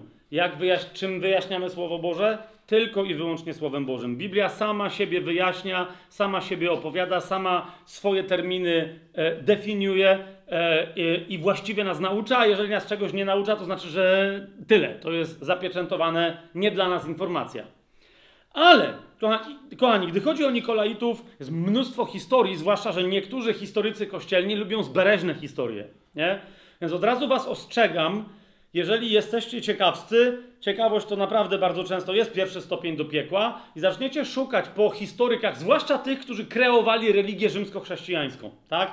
Trzeci, czwarty wiek, piąty wiek zwłaszcza, szósty, o mój Boże, czego oni nie wiedzieli na temat Nikolaitów, nie? I zasadniczo znajdziecie nie tylko taką historię, że Nikolaici, e, znaczy znajdziecie taką historię, ok? Że Nikolaici wzięli się od Mikołaja, który był jednym z siedmiu diakonów. Pierwszych diakonów, pamiętacie, którzy byli wybrani. Jeden z nich miał na imię Mikołaj. Nie wiem, czy pamiętacie. I nie chodzi o świętego Mikołaja. To nie ma nic wspólnego ani z tym od Pepsi, ani z tym biskupem z Turcji. Bez związku. Jeden z siedmiu diakonów. I historia tam jest taka, jeszcze raz od razu wam mówię, z palca wyssane, nikt nie wie o co tam chodzi, tylko potem na tej podstawie, rozumiecie, można pobudzać myśli, uważam, że to jest zdrożne, więc nie będę wchodzić w szczegóły. Ale historia jest taka, że ponoć ten Mikołaj miał przepiękną żonę. I w, ramach kościoła, który on zaczął budować, społeczności wokół niego, znaleźli się tam różni świętoszkowaci zawodnicy, którzy zaczęli mu dokuczać, że nawrócony to on może jest i tak dalej, ale ta żona dla niego za bardzo jest oczkiem w głowie, strasznie jest o nią zazdrosny. I zamiast się zająć sprawami bożymi, to w kółko tylko jakby jej pilnuje i nie wiadomo o co chodzi. I on, żeby udowodnić, że wcale jej nie pilnuje, zaczął ją dawać innym mężczyznom. Jakby pierwsza rzecz, tak. No, no, przecież no, normalne, to jest to, co się w pierwszym kościele działo, prawda? To jest oczywiste. To, oczywiście byłby takim debilem, tak? No okej. Okay. Więc to jest to. A potem następne historie, rozumiecie, e, czy one prawdziwe, czy nie. Ja, jak, ja musiałem się uczyć tego nawet na teologii katolickiej, jak się do bycia księdzem przygotowywałem, e, ja nie mogłem tego w ogóle czytać. E, jak rozumiecie, różne wydzieliny z ciała ludzkiego, rzekomo ci Nikolaici uznawali za sakramenty i w związku z tym musieli je przyjmować, jedni od drugich tam spijać, zjadać. No rozumiecie, seksualne i nieseksualne kwestie. Naczytałem się takich, od że stwierdziłem, mam dosyć Nikolaitów na całe życie, nie czytam tego w ogóle w Biblii. Dobrze, że to jest tylko w dwóch miejscach. Ja tu tego nie widzę, nara. To było moje podejście, nie? Ale potem gdzieś tam wreszcie nagle ktoś mi powiedział, Fabian, zauważyłeś, co napisał Ireneusz na temat Nikolaitów? Bo jak ktoś był w miarę blisko, to był on. I on napisał rzeczywiście krótką wzmiankę, tam parę, ale jedną konkretną na temat Nikolaitów. I mówię, no nie wiem, no on też tam coś pisał, że Mikołaj mówi, przyjrzyj się temu uważnie. Zrobiłem to i co się okazało? Jeżeli macie Adversus Hereses jakiego, jakiekolwiek wydanie, to będzie księga pierwsza, kochani, w księdze pierwszej to będzie 26 rozdział, a w 26 rozdziale to będzie trzeci akapit. Czyli to będzie Adversus Hereses przeciwko heretykom Ireneusza z Lyonu 1.26.3. E, Pierwsza księga, 26 rozdział i w tym 26 rozdziale jest trzeci akapit, który pozwolę sobie zacytować w całości, żebyście zobaczyli, co chłop, który jak ktoś miał coś wiedzieć, to on. Rozumiecie? On napisał tylko tyle. Nikolaici za swojego mistrza uznają Mikołaja. Jednego spośród pierwszych siedmiu diakonów ustanowionych przez apostołów. Jak to przeczytałem, okej, okay, no, zaś się zaczęło. Ale teraz uważajcie. Prowadzą oni bardzo lekkomyślne życie, tak tu jest napisane. No nie do końca, po grecku tu jest napisane. E, nie wiem, jak to. Prowadzą życie lekkich obyczajów. Zupełnie takie, wiecie, niczym nieograniczone, jakby e, rób ta co chce, ta dosłownie. Bardzo takie w sensie rozwiązłości, nie? Że jakby, a spoko, nie? I teraz uważajcie, zdanie, które mną wstrząsnęło. Ireneusz napisał następne zdanie, mówi Jan w Apokalipsie w wyczerpujący sposób ukazuje, kim oni są. Ja takie... Zaraz, co, co, się, co się stało? Przeczytam do końca dalej, zobacz, powiem wam, co potem zobaczyłem w Apokalipsie. W sensie, wy, wy, wyczerpujący sposób ukazuje, kim oni są. I teraz on tylko dodaje, Nauczają oni, że nie ma żadnego problemu, jeżeli chodzi o cudzołóstwo czy o spożywanie mięsa składanego w ofierze bożkom. Dlatego też słowo mówi o nich, na Twoją korzyść przemawia to, że masz w nienawiści czyny Nikolaitów, których ja również nienawidzę. I to było w liście akurat do anioła w Efezie, a nie do anioła e, w Pergamonie. Jasne? To to, co on zacytował. Mówi, no ale Nikolaici, dlatego Słowo Boże tak mówi. Ale jeszcze raz, Ireneusz napisał, Jan w Apokalipsie w wyczerpujący sposób ukazuje, kim oni są. To pozwólcie, że wam przeczytam, jak Jan w wyczerpujący sposób to pokazuje. Objawienie Jana, drugi rozdział, szósty werset. Do anioła kościoła w Efezie pisze, ale masz tę zaletę, to jest to, co Ireneusz zacytował, że nienawidzisz czynów Nikolaitów, których ja nienawidzę. Fantastycznie, to jest wyczerpujący odpis. To są takie czyny, których nienawidzi Pan Jezus. To jest bardzo istotne, że On tu nienawidzi czynów, a nie tych Nikolaitów. Jasne? Bóg nienawidzi grzechu, a nie ludzi. No i drugi raz, piętnasty werset drugiego rozdziału, podobnie masz i tych, którzy trzymają się nauki Nikolaitów, czego nienawidzę. Co? Jaka tu jest wyczerpująca gdzie?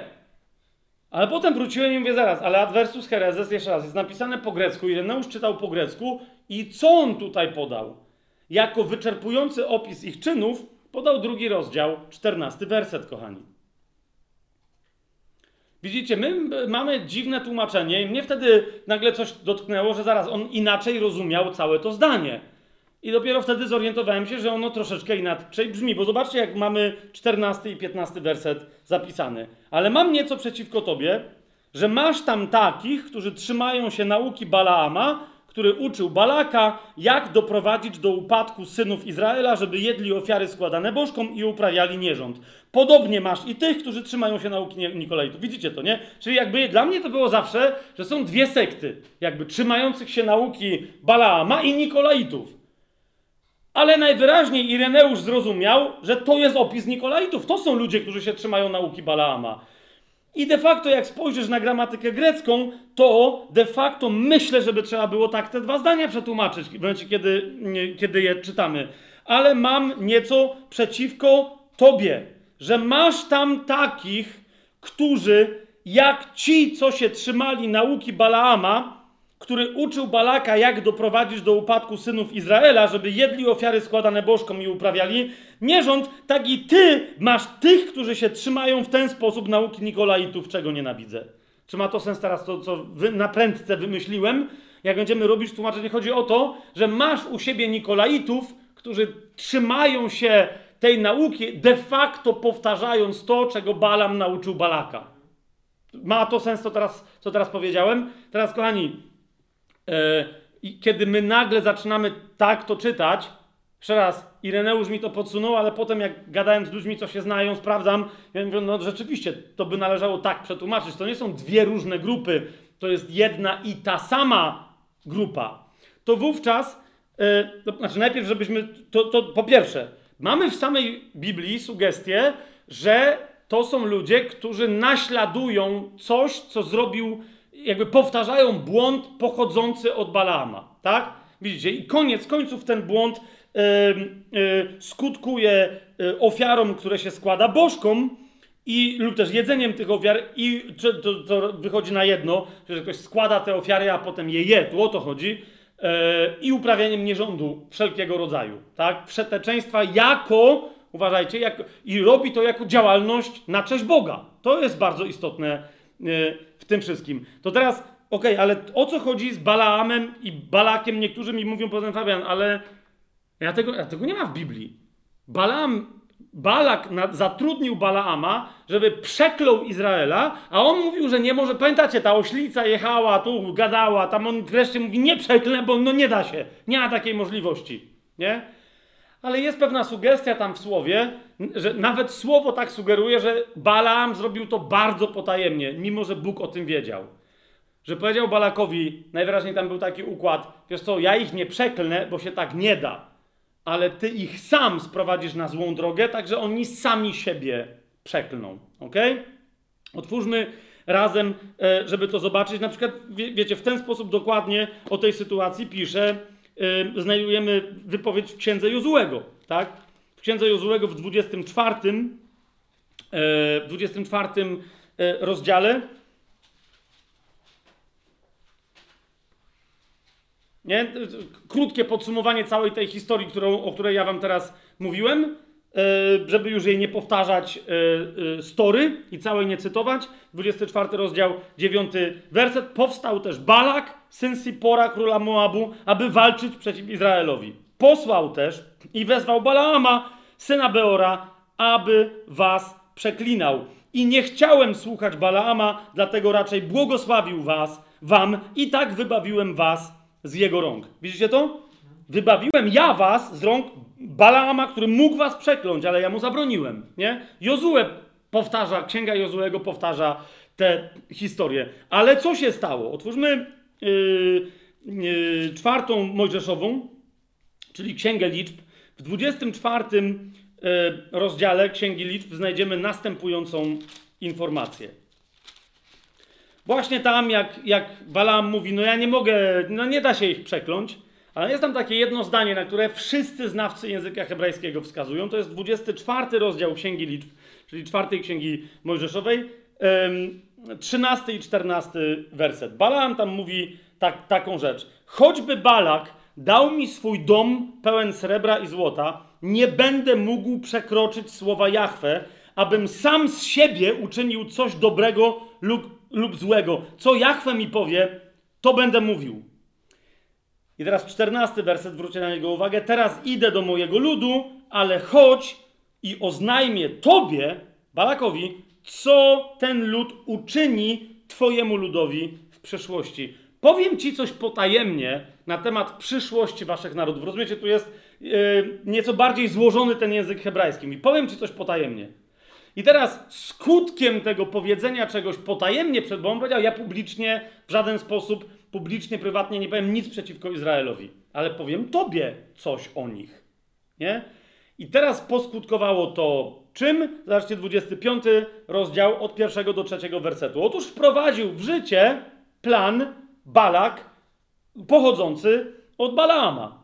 Potem Izrael zamieszkał w Shittim i lud zaczął uprawiać nierząd wszeteczeństwo z córkami Moabu. Co to znaczy? Zaczęli czcić, pamiętacie, to się tak ciągnęło, później pamiętacie Salomona, który był najmądrzejszym człowiekiem na świecie, a i tak w pewnym momencie te e, jego e, kanańskie kobiety, poganki, namówiły go, żeby składał ofiary bogom. Nie? I wtedy on jakby przegrał całe, de facto, całe swoje powołanie, całe swoje posłannictwo, które miał w Izraelu. One go namówiły, żeby tam składał ofiary, żeby jadł te ofiary, a jeszcze raz od czego się zaczęło? Że się żenił z kobietami, z którymi nie wolno się było żenić. Proszę, żebyście na to zwrócili uwagę, żebyście o tym zapamiętali. Ok? Więc były konkretne przepisy co do małżeństwa. Hmm? Nie, tu nie tylko chodzi o religijne wszeteczeństwo, o uprawianie prostytucji świątynnej, o e, rozwiązłość seksualną czy zasady seksualne wynikające z obcych religii. Rozumiecie? Ale chodzi o małżeństwo o małżeństwo samo w sobie. Więc e, lud zaczął uprawiać nierząd z córkami Moabu. One zapraszały lud do ofiar swoich bogów, a lud jadł i oddawał pokłon ich bogom. I Izrael przyłączył się do Baal Peora i Jachwę bardzo rozgniewał się na Izraela. Widzicie to? Ale o co chodzi? Chodzi o to, że nie to, że te baby przychodziły, tam coś tańczyły i tak dalej. Może tak było, ale koniec końców y, Żydzi brali sobie za żony te kobiety, mimo że wyraźnie mieli powiedziane, że nie mają tego robić, nie wolno im tego robić. Tak? 31 rozdział, jak sobie otworzymy Księgi Liczb. I teraz jak się sobie pomyślicie, ale co to ma do rzeczy? Nawet jeżeli to miało coś do rzeczy dla Żydów, a potem dla pierwotnego Kościoła, my mówimy, Jezus mówi językiem, który był aktualny w każdym pokoleniu, a więc mówimy o czymś, co zaraz jak wypowiem, to zobaczycie, jak istotne jest dla nas dzisiaj w Kościele. Ok? To jest problem Pergamonu. Więc kochani, 31, 31 e, rozdział e, Księgi Liczb, 16 e, werset. On też potwierdza to, że rozumiecie, co doradzał Balakowi i, całemu tego, całej tej jego ekipie. Balaam, zobaczcie, 31 rozdział, 16 mm, werset. Oto one, kobiety, te moabskie, za radą Balaama spowodowały, że synowie Izraela dopuścili się przewinienia przeciwko Jachwę w związku z, po, z Peorem, a to sprowadziło plagę na zgromadzenie Jachwę. Widzicie to? Jest parę takich wątków, jakby, jakby rozumiecie, jakby Mojżesz e, jako autor pięcioksięgu i tak jakby w ogóle po prostu wręcz nie chciał tego tykać. Nie? Ale w paru jest więcej tych momentów, tylko ja takie oczywiste wam pokazuję, które po prostu, rozumiecie, on z, wręcz z obrzydzeniem o tym mówi, bo jakby czuć, że Pan się tym brzydzi. Nie? I teraz, kochani, zwróćcie uwagę, że w dwóch miejscach w Księdze Objawienia jest powiedziane, że Jezus, Jezus mówi, że nienawidzi tych uczynków. Nie? Teraz jest takie, ale jak Bóg może czegoś nie da? Oczywiście, Bóg nienawidzi konkretnych rzeczy, ale czy każdego grzechu ludzkiego nie są pewne postawy, których Bóg nienawidzi? Jakie to są postawy? Zobaczcie, Księga Przysłów razem ze mną, szybko, żebyśmy zrozumieli, jaki jest problem, do czego prowadzi nieznajomość Słowa Bożego. Księga Przysłów. W Księdze Przysłów mamy e, e, w rozdziale 16 następujący ciąg e, sentencji. To jest 16 rozdział. Przepraszam, szósty rozdział, nie szesnasty rozdział. Szósty rozdział i w szóstym rozdziale szesnasty werset. Mm, yy, I dalej. Tam mamy takie zdanie, które mówi, to jest szósty rozdział, 16 do 19 wersetu. Jest sześć rzeczy, których nienawidzi Jahwe, siedem budzi w nim odrazę. Teraz, co jest istotne, kochani? Sześć rzeczy Jahwe nienawidzi. Tak? Teraz Jahwe również brzydzi się siedmioma, ale teraz o co chodzi? Zwróćcie uwagę, ta siódma rzecz to jest człowiek.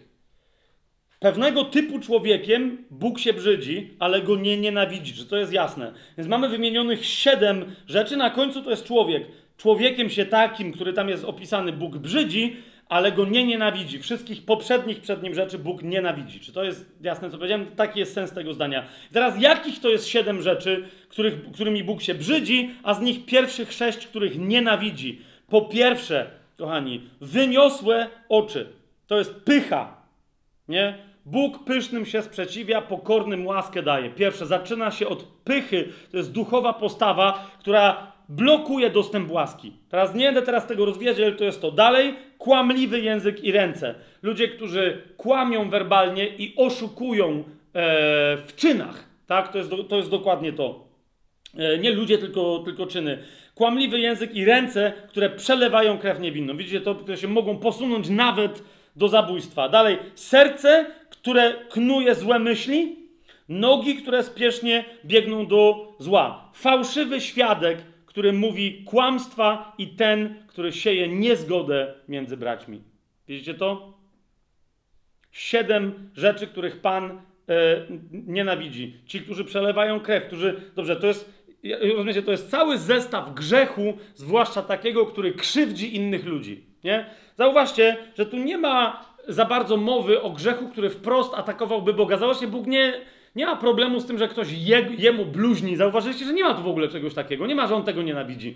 Ale nienawidzi czegoś, co ludzi prowadzi do skrzywdzenia innych ludzi. To jest, zwróćcie uwagę, tu jest zestaw wszystkich możliwych rzeczy, które się kończą krzywdą drugiego człowieka. Widzicie to?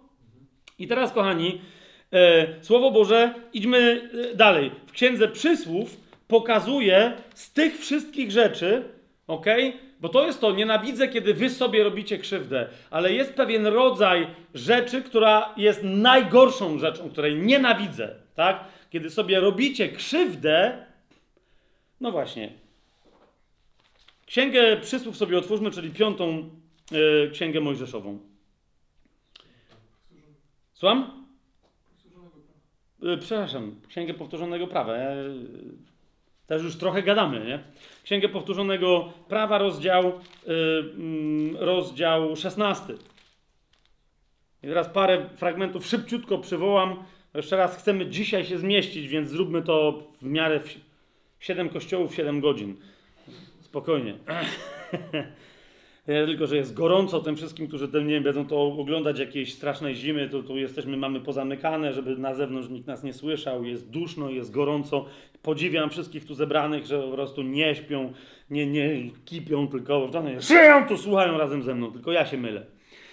Księga Powtórzonego Prawa, 16 rozdział, czyli 5 Mojżeszowa, 16 rozdział, 22 werset. Nie postawisz sobie posągu, gdyż Jahwe, Twój Bóg, tego nienawidzi.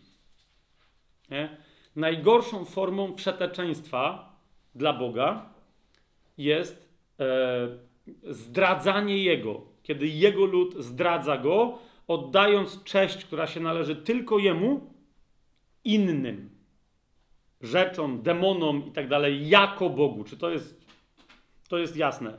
I Bóg wyraźnie pokazuje, że taka rzecz zawsze się kończy najgorszymi rzeczami, jakie ludzie sobie nawzajem yy, robią. Zobaczcie 23 rozdział tejże księgi, yy, tejże księgi powtórzonego prawa, werset yy, 18. Nie, bo. Przeczytam go najpierw, a potem wyjaśnię. 17 i 18. Nie będzie żadnej nierządnicy wśród córek Izraela, ani nie będzie sodomity wśród synów Izraela. Nie przyniesiesz do domu Jahwe, swojego Boga, zapłaty nierządnicy, ani zarobku psa jako ofiary ślubowanej, gdyż obie rzeczy budzą odrazę u Jahwe, twojego Boga. Nie będę tu znowu wnikać, bo byśmy tu znowu mówili o bardzo obrzydliwych tutaj syfiastych rzeczach, ale tu chodzi o to, e, że Pan mówi po pierwsze, nie, upra- nie, nie ma żadnej formy seksualnej działalności, która miałaby mnie zadowalać w jakiś rytualny, obrzędowy sposób. Nie, nie ma. Żadne akty seksualne, akt seksualny jest zarezerwowany dla małżeństwa. Róbcie tam sobie z miłości, co chcecie. Wasze łoże, macie pełne błogosławieństwo ode mnie na obdarowanie się miłością. Ale wszystko, co jest poza małżeństwem, nieważne jak, nawet jeżeli by miało najszczytniejsze idee. Rozumiecie, bo niektórzy mówili, skoro mogą prostytutki się oddawać. Pamiętacie, e, Tamar na przykład, ona z tego skorzystała i widać, że Żydzi tak, Żydzi tak robili, tak? E, uwiodła Judę, dlatego tylko, że jego synowie nie chcieli mieć z nią dzieci, a my wiemy, że dokładnie z tej krwi, z tej linii krwi miał przyjść Mesjasz. Gdyby nie przyszedł, to by nie było potomka z pokolenia Judy. Wiecie o co mi chodzi, czym by się to skończyło? No więc ona tam rzeczywiście, udając prostytutkę sakralną, e, jego uwiodła, ale potem powiedziała: Nie twoi synowie, to ty w takim razie e, będzie syn z tej krwi. Nie, nie odbierzecie mi tego, bo on tędy ma przyjść. Pamię, pamiętacie historię, bo tak na mnie patrzy. Okej, okay, dobra. Teraz, ale jeszcze raz, ona dlatego nie zgrzeszyła, bo ona de facto wzięła sobie od niego, co jej powinien dać. Albo jeżeli nie jego synowie, to on sam. Rozumiecie? A oni ewidentnie tego unikali, więc ona udając prostytutkę de facto stała się jego żoną i on potem musiał uznać, że ten syn, którego w wyniku takich działań poczęli, ale on miał grzech ewidentnie, ponieważ uznał, że jest prostytutka i teraz między innymi ten fragment Księgi Powtórzonego Prawa o czym mówi? Że Żydzi czasem tak sobie to tłumaczyli. Korzystali z prostytutek świątyń obcych bogów, ale potem mówili, albo sami, i teraz chodzi o to, że i mężczyźni, i kobiety oddawali swoje ciała e, jako prostytutki męskie czy, czy żeńskie, ale mówili, ale ja to robię dla Jachwę, bo ja potem to wszystko przyniosę Jachwę do świątyni. Rozumiecie, co tu się dzieje? I jeszcze raz, my mówimy o dzisiejszych czasach. Na różne sposoby. To jest to, co oni tam robili. Nie? Yy, ile z tego odnosili, co tam sobie wyjaśniali. Jeszcze raz, Bóg mówi, nie, nie, ja widzę, co wy robicie. Nie ma żadnych działań seksualnych, które miałyby mnie zadowalać. I teraz dodam od razu, żeby nie było żadnych niejasności, również jeżeli ktoś miałby przekonywać mąż, żonę czy żona męża, że jakieś działania seksualne są na chwałę Boga. Jeszcze raz, to jest sprawa małżeństwa. Zobaczcie sobie list do, do Hebrajczyków. To, to i, i, I my z tego również, jak my w małżeństwie, które jest cielesne, które jest doczesne, które kończy śmierć jednego z małżonków i, i, i nie trwa na wieki, e, ale jeszcze raz, to jak my wobec siebie postępujemy, będziemy rozliczeni z miłości. A nie ma czegoś takiego, że teraz ktoś komuś jest winien seks w takiej czy innej formie, w takiej czy innej częstotliwości i tak dalej, dlatego, że w ten sposób ma uwielbić Boga. Rozumiecie o co mi idzie? To jest dokładnie to samo. Jeżeli ktoś każe robić tego typu rzeczy swojej żonie, to skłania ją do prostytucji sakralnej. Przepraszam, e, e, za. Nie, że kogoś uraziłem, bo mam to gdzieś, jak się ktoś tym uraził, bo taka jest prawda, tylko że w ogóle takie tematy musimy poruszać, no ale. e, ale mu- musimy. 25 rozdział jeszcze Księgi Powtórzonego Prawa. Wersety 15 i 16 będziesz miał wagę dokładną i sprawiedliwą. Będziesz też miał efę dokładną i sprawiedliwą, aby się przedłużyły Twoje dni na ziemi, którą daje Ci Jahwe, Twój Bóg. Gdyż każdy, kto postępuje niesprawiedliwie, budzi odrazę u Jahwe, Twojego Boga. Wiecie o co chodzi? Ty kupujesz e, jedzenie dla swojej rodziny za ciężko zarobione przez Ciebie pieniądze, e, i ktoś ci mówi, że za te pieniądze da ci kilogram czegoś, ale ma fałszywie ustawioną wagę i de facto sprzedaje ci 80 e, tam deko czy coś. Rozumiecie o co mi idzie? To jest to wyzyskiwanie kogoś, nie tylko kłamanie, ale wyłudzanie od kogoś pieniędzy, oszukiwanie kogoś na dobrach materialnych i tak dalej. To jest coś, czego Pan nienawidzi. Ale jeszcze raz, postawy ludzkie. One to jest wszystko to, o czym mówiła Księga Przysłów. Ale Pan mówi, ale najbardziej nienawidzę, kiedy oddajecie się w duchu rzeczom, zwierzętom, demonom, twierdząc, że oni są bogami, albo że przez nich, jako przez pośredników, oddajecie cześć mnie, ponieważ to się zawsze kończy największą obrzydliwością. Księga Powtórzonego Prawa, 12, mm, 12 rozdział. Znów.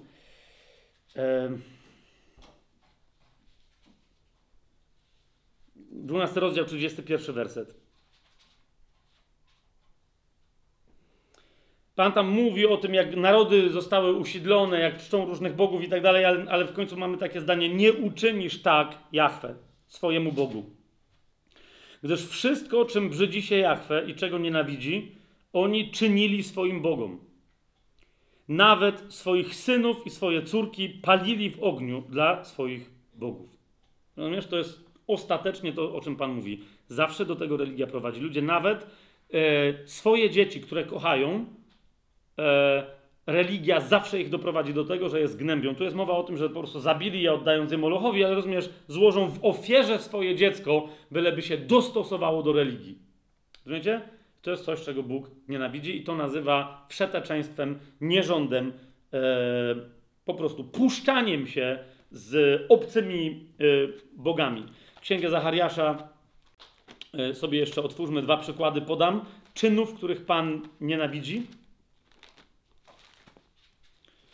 I księgę Malachiasza, żebyśmy mieli już dopełnienie wszystkiego. Księga, księ, w księdze Zachariasza otwórzmy sobie ósmy, ósmy rozdział.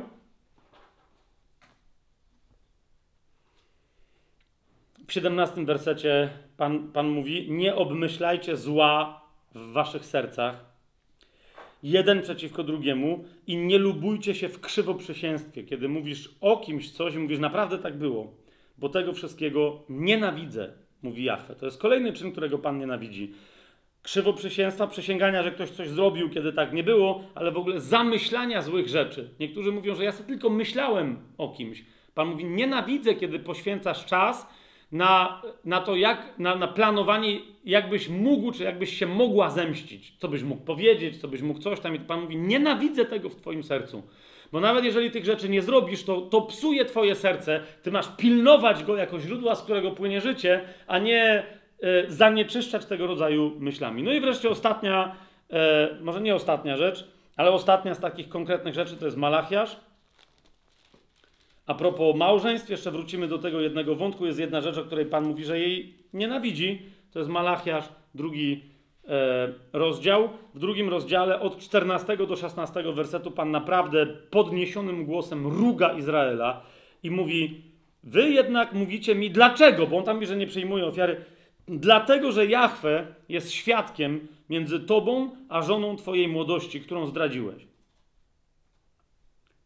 Ona przecież jest twoją towarzyszką i żoną twojego przymierza. Czy nie uczynił jednej, choć mu jeszcze zostało ducha? A czemu jedną? Czyli czy, czy on nie spowodował, że żona ma być jedna? Nie? A czemu jedną? Aby szukał potomstwa Bożego. Tak więc strzeżcie swojego ducha i niech nikt nie postępuje zdradliwie z żoną swojej młodości, czyli z pierwszą, z którą się ożenił. Nie? On mówi wyraźnie, czego, i, i tu dochodzi do tego 16 wersetu, mówi bowiem Jahwe, Bóg Izraela, że nienawidzi rozwodów. Ale jeszcze raz, nie chodzi o rozwody, chodzi o oddalanie żony po to, żeby se zastąpić tą żonę następną. Słuchajcie, sednem tego wersetu nie jest to, że jakby rozwód jest czymś złym, ale rozwód, celem którego nie jest niczym dobrym, ale, ale złe jest powtórne niby małżeństwo. To jest to, o czym Jezus potem mówi. I myśmy o tym wiele mówili e, na osobnej sesji, chyba, która była miała tytuł po prostu małżeństwo. Nie? Teraz się nie będę e, rozwodził, ale to jest jedna z takich rzeczy, których Pan nienawidzi. Mówi, kiedy, kiedy wchodzicie w nowe e, związki małżeńskie, nazywacie je małżeństwami, a nimi nie są, krzywdząc ci, którzy krzywdzą swoich dotychczasowych małżonków. Pan mówi, nienawidzę tego. I teraz na temat tego wszystkiego zobaczcie, e, e, kiedy ludzie religijni e, są religijni, ale robią następnie swoje rzeczy, nie szanując autorytetu Pana, Jego słowa, nie są posłuszni Jego słowu, Pan nienawidzi koniec końców nawet tego wszystkiego, co sam im nakazał. Tak? A więc ludzie, którzy de facto mają zboczone serca, mają skrzywione umysły, mają, e, mają perwersję na myśli, grzech e, e, ważą w swojej woli, jaki wykonać, ale potem e, twierdzą, że robią coś według Słowa Bożego takiego czy, czy innego. Pan mówi, że tego wszystkiego nienawidzi. To jest Księga Izajasza, jeden z wielu przykładów, e, ale ten tylko zacytuję. Księga Izajasza, pierwszy rozdział, Wersety od 11 do 16. Co mi po mnóstwie waszych ofiar, mówi Pan. Dowolnego rodzaju. Jestem syty całopaleń baranów i tłuszczu tuczonych zwierząt i nie pragnę krwi cielców, jagniąt ani kozłów. Jak to? Przecież są przepisane przez prawo. Ale, ale on mówi, mam dosyć. Dlaczego? Gdy przychodzicie, by stanąć przede mną, kto od waszych rąk żądał, abyście deptali po moich dziedzińcach? Po co w ogóle przełazicie? Ja chciałem? Mówię, no jak to? To jest w prawie. Musimy przychodzić do świątyni, musimy się gromadzić, musimy składać ofiary takiego czy innego rodzaju. On mówi, serio? Nie składajcie już więcej daremnych ofiar. Kadzidło wzbudza we mnie odrazę. Nowiów i szabatów, zgromadzeń nie mogę znieść, bo to nieprawość, a nie żadne uroczystości. Waszych nowiów i świąt nienawidzi moja dusza. To mówi Pan, stały się dla mnie ciężarem, znużyło mnie ich znoszenie, są obrzydliwością, o to mu chodzi. Gdy wyciągniecie swoje ręce, skryję swoje oczy przed wami. A gdy będziecie mnożyć modlitwy, nie wysłucham. Dlaczego? Bo wasze ręce są pełne krwi. Obmyjcie się i oczyście, usuńcie sprzed moich oczu zło waszych uczynków przestańcie czynić źle. Wiecie, Jezus do kościołów czemu on mówi w tym samym duchu? Możecie być kościołem, który twierdzi, że robi zgromadzenie jak należy, przestrzega tego, przestrzega tamtego, ale ja patrzę na serca i mówię do kościoła: widzę wasze uczynki, a nie to, co wy nazywacie uczynkami, których oczekuje Pan. Widzę uczynki, widzę owoc albo brak owoców waszego, e, waszego życia. Teraz, kochani, Wróćmy do Księgi Objawienia i wreszcie e, e, zobaczmy, co się tutaj dzieje. Po pierwsze, ok? Nie. Po pierwsze, kto to są Nikolaici? To są wyznawcy Balaama. E, drugi rozdział Księgi, y, Księgi Objawienia. Nie? Zobaczcie, Pergamon to jest kościół, który początkowo był wierny. Nie? Nawet ma jakiegoś bardzo sławnego męczennika, który do końca dał świadectwo. Spójrzcie, drugi rozdział, trzynasty werset. E, nie wyparłeś się mojej wiary nawet w dniach, gdy Antypas, mój wierny świadek, został zabity u was, tam, gdzie mieszka szatan. Już inna rzecz, jakby, bo tu się pojawia temat tronu szatana, to kiedy indziej będziemy o tym mówić, co to jest, że to się tam znajdowało i że tam szatan bezpośrednio fizycznie mieszkał. Ale rozumiecie, ciężki teren i oni się nie wyparli. Ale teraz co jest interesujące? Pan mówi, ale to było kiedyś. I teraz wy bazujecie na tamtej historii, ale dzisiaj nie wiecie, dlaczego on był wierny, skąd pochodziła siła. W tamtych dniach się nie zaparliście, a dzisiaj przeniknęli przez wasze, wniknęli w wasze szeregi, na waszych zgromadzeniach rządzą kto? Mam przeciwko tobie, 14 werset, że masz u siebie takich, którzy trzymają się nauki Balaama, który uczył Balaka, jak doprowadzić do upadków synów Izraela. Żeby, krótko mówiąc, uprawiali bałwochwalstwo, które kończy się złymi rzeczami, włącznie z dotknięciem tego, czym jest małżeństwo i wszelkiego rodzaju wszeteczeństwem, nierządem, rozwiązłością seksualny. To są Nikolaici, których uczynków nienawidzę i których nauczania Pan mówi, że nienawidzi. Widzicie to? Ja zaraz ich wam pokażę gdzie indziej, bo o nich tylko nie nazywają ich y, Nikolaitami y, inni autorzy Słowa Bożego, ale mówią o nich wprost. Piotr i Juda. ok? Ale chcę wam zwrócić uwagę na parę aspektów. Po pierwsze, czym się charakteryzują Nikolaici w kościele. I nawet jeżeli masz kościół w Pergamonie, który ma dobre tradycje, przebudzeniowe, męczeńskie i tak dalej, kiedy odchodzi od Słowa Bożego, kto może się wkraść? Po pierwsze, kochani, kto to jest Nikolaita? Dwukrotnie pojawia się ten wyraz w Biblii i ewidentnie odnosi się do imienia. To są ludzie, którzy naśladują jakiegoś Mikołaja. To powinni być Mikołaici albo Mikołajowcy. ok? Jeszcze raz powtarzam, to nie ma niczego wspólnego z Santa Clausem, to jest inny satanizm. To nie o tym teraz mówimy, tak? I, I teraz co jest interesujące? E, istniał jakiś Mikołaj, raz tylko pojawia się w Biblii Mikołaj, imię, i to było rzeczywiście imię jednego, jednego z diakonów. Teraz my nie wiemy, czy to był ten Mikołaj. Rozumiecie, o co mi idzie? Ale to są ludzie, uważajcie na to, co teraz powiem, którzy po pierwsze zbaczają z drogi prawdy, ponieważ idą za słowem człowieka, konkretnego człowieka. Ok? Teraz, yy, więc to mogą być ludzie, którzy dodają do nauczania Słowa Bożego jako definiujące całe Słowo Boże nauczanie jakiegoś człowieka. I teraz nie ze względu na Twoją obecność, ale jednak yy, powiem o tym, jednym z takich przykładów na początku, tylko jeszcze raz, proszę Was, nie wyjmujcie mi tego z kontekstu, bo zaraz dodam jeszcze parę yy, komentarzy, ale to są na przykład adwentyści. Nie? Ci, o tych zwłaszcza myślę, którzy w pewnym momencie stwierdzili, że cała Biblia jest niezrozumiała, dopóki nie rozumiesz jej tak, jak ją rozumie Ellen White. Tak? Yy, jak nie wiesz, nie znasz wielkiego boju, zwłaszcza i tak dalej, to, to jest to. Ona wie, jak się rozumie Biblię. I teraz, rozumiesz, to trzeba ją naśladować. Oni się powinni nazywać nie adwentystami, tamci, tylko Ellen White'owcami. Nie? Mieliśmy inny przykład w pewnym momencie i od razu, dobra, żeby nie było. Teraz, czy ja uważam w związku z tym, że, że wszyscy adwentyści są zwiedzeni i są Nikolajtami? Nie! Wręcz wśród adwentystów ja osobiście spotkałem byłych adwentystów, owszem, ale nawet takich aktualnych, rozumiecie, wiecie, ludzi, którzy naprawdę są nowonarodzeni, żyją, nawet są zresztą tacy, którzy mówią, że dobra, my tu wierzymy ewangelicznie, biblijnie, ok? Ale jeszcze raz, nawet takich, co tam przez jakiś czas należeli do takiej czy innej, takiego czy innego nurtu, oni byli nowonarodzeni i odżegnywali się od tego, żeby wszystko rozumieć tak, jak jakaś tam kobieta kazała. Nie, absolutnie nie. Biblia się kończy na Księdze Objawienia, a nie na takiej czy innej książce Ellen White. Nie? Więc żebyście dobrze mnie zrozumieli, że ja nie mówię, że to są adwentyści. Nie, nie, to tylko podałem przykład pewnego trendu, podam teraz drugi. I znowu podam nazwę konkretną, ale proszę was, nie potępiam w żaden sposób, ani nie mówię, że wszyscy ci ludzie są tacy, tylko podam przykład pewnego procesu, tak? Mianowicie w Polsce w pewnym momencie pojawili się, nie tylko w Polsce, w różnych miejscach na świecie, branhamowcy albo branhamiści i tak dalej, i tak dalej. Nie?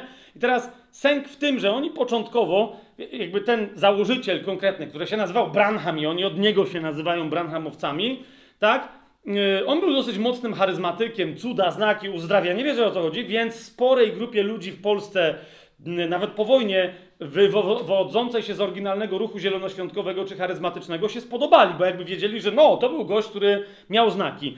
I w pewnym momencie takim zielonoświątkowcom ultraortodoksyjnym się spodobali, bo ci byli prześladowani, ci też, Także wraz w zasadzie, yy, nawet teraz znowu nie chcę mieszać historii, ale tu mamy też ludzi z Bielska, to może mi yy, pomogą. Yy, była taka ekipa, która się nazywała Związek czy coś takiego Stanowczych Chrześcijan.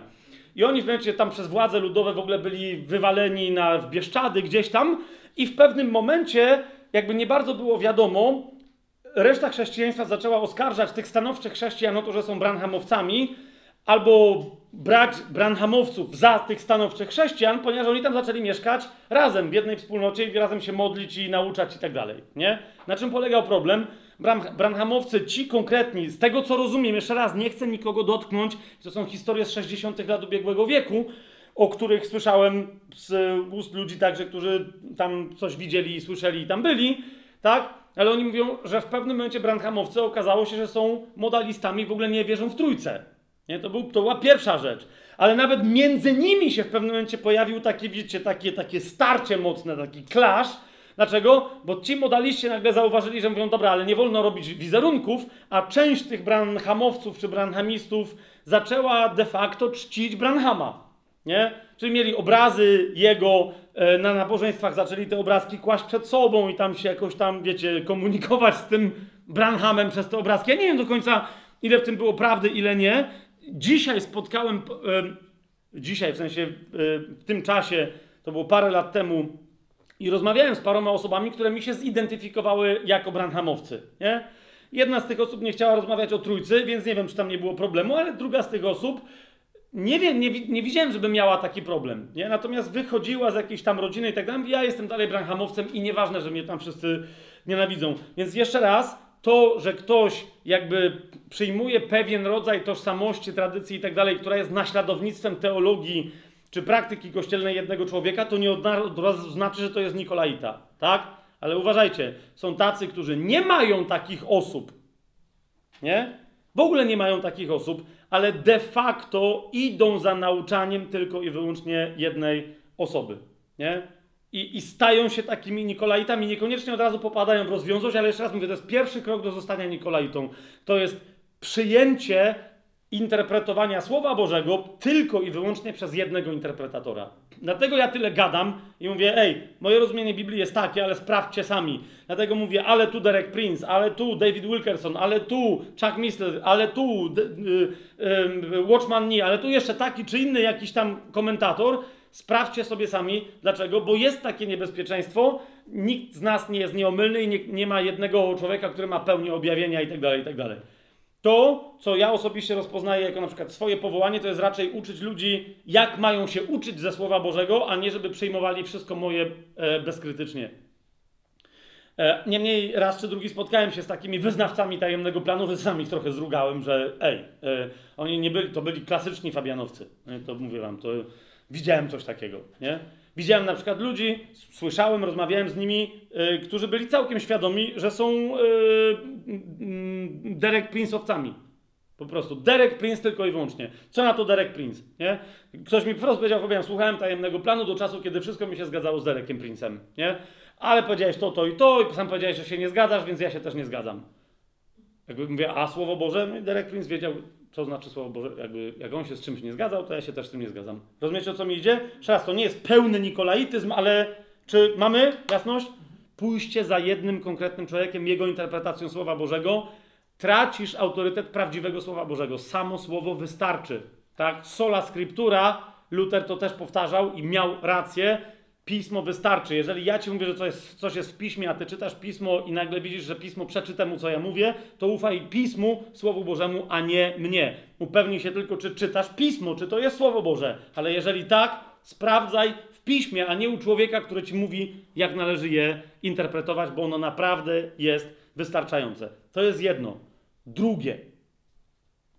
Kochani, to jest wprowadzenie w chrześcijaństwo rzeczy, które ewidentnie skłaniają człowieka, aby oddawał cześć jako Bogu czemuś albo komuś innemu. Ok? E, bałwochwalstwem ewidentnym jest, i, i, mi to ludzie zarzucają, że tak się nie, nie, nie godzi, nie wolno tak rozmawiać z katolikami, bo, bo oni są się obrażają. W trosce o rzymskich katolików muszę mówić i nie przestanę. I dziwi mnie tylko, że więcej osób w Polsce nie mówi tego tak śmiało, że czcze, nie tylko czczenie, bo to jest, wiecie, zauważcie, jak, jak protestantom jest łatwo atakować czczenie obrazków.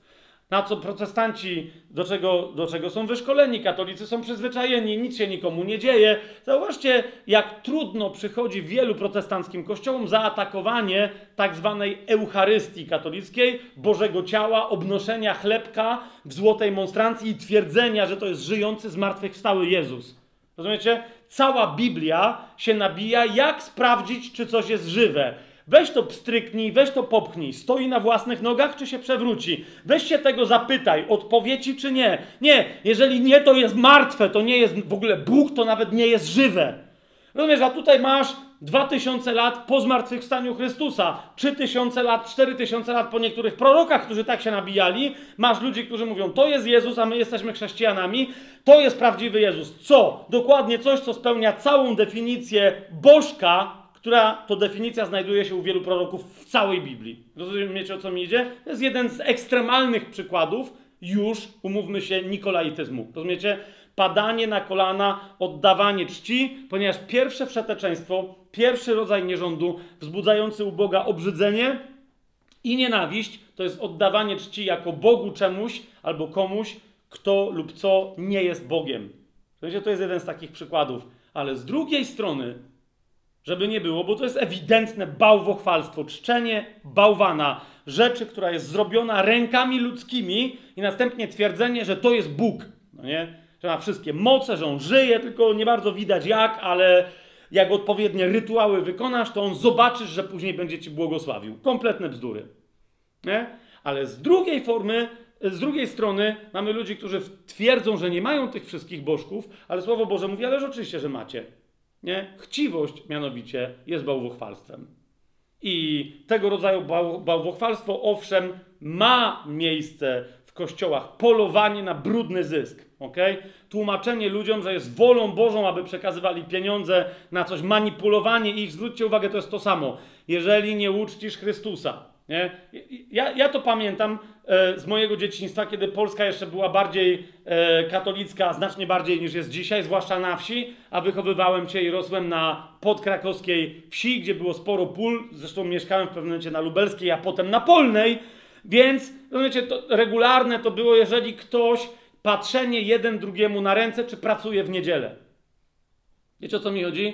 I, i, i ja raz czy drugim wiedzę, a ja tam jechałem i tam jeden sąsiad tam coś wydaje mi się, że robił, nie? A to jakieś takie święto i, i, i mój ojciec, y, mój tata powiedział, mówi, nie bój się, oliwa sprawiedliwa, ale zawsze na wierzch wypływa e, sprawiedliwość Boża nierychliwa, ale zobaczysz, nie? Zobaczysz, to mu nie ujdzie na sucho, że on pracował w niedzielę. Rozumiecie? Przyjdzie kara. Jak nie robisz czegoś według religii, Bóg cię ukaże, nie? To jest, to jest typowe. E, i szliśmy w procesji, raz czy drugi widziałem, e, rozumiecie, raz jako ksiądz, ale też jako ministrant, że raz i drugi przechodziła procesja obok knajpy, nie? Nawet w tej knajpie tam chłopy z piwem, którzy się zdziwili, że procesja w ogóle tamtędy przechodzi i wiecie, klękali z butelką czy z jakimś takim, tak, wiecie, nie? Ale niektórzy ostentacyjnie nie klękali, bo nie. I to było zawsze gdzieś, pamiętam taki szept, stój, stój, nie? Stój, stój, Bóg cię przewróci, się nie bój, nie? Zawsze jakaś pobożna babcia, czy jakiś współksiądz, wiecie o co mi chodzi? To było zawsze takie, dobra, dobra, nie? To teraz możesz nie widzieć, że to Pan Jezus idzie, ale On cię przewróci. To zobaczysz, jak cię przewróci, to zobaczysz, nie? Świadkowie Jehowy byli, tu kiwają głową, wiedzą o czym jest mowa, no nie? Ale zobaczcie na, na protestanckie wspólnoty. Dziesięcina. Na przykład ci. Składka co niedzielna. Chcesz mieć błogosławieństwo, to chcesz ty mieć pieniądze, to najpierw wyskakuj z pieniędzy. Bo Bóg ci nie da, jak sam najpierw nie dostanie. Musi mieć z czego rozdzielić. Rozumiesz, co? Co, co? Jeszcze raz, naprawdę, to nawet nie jest kwestia do nabijania się, to jest obrzydliwość. To jest dokładnie to, a jeżeli nie, a jeżeli nie, to dlatego właśnie jesteś biedny.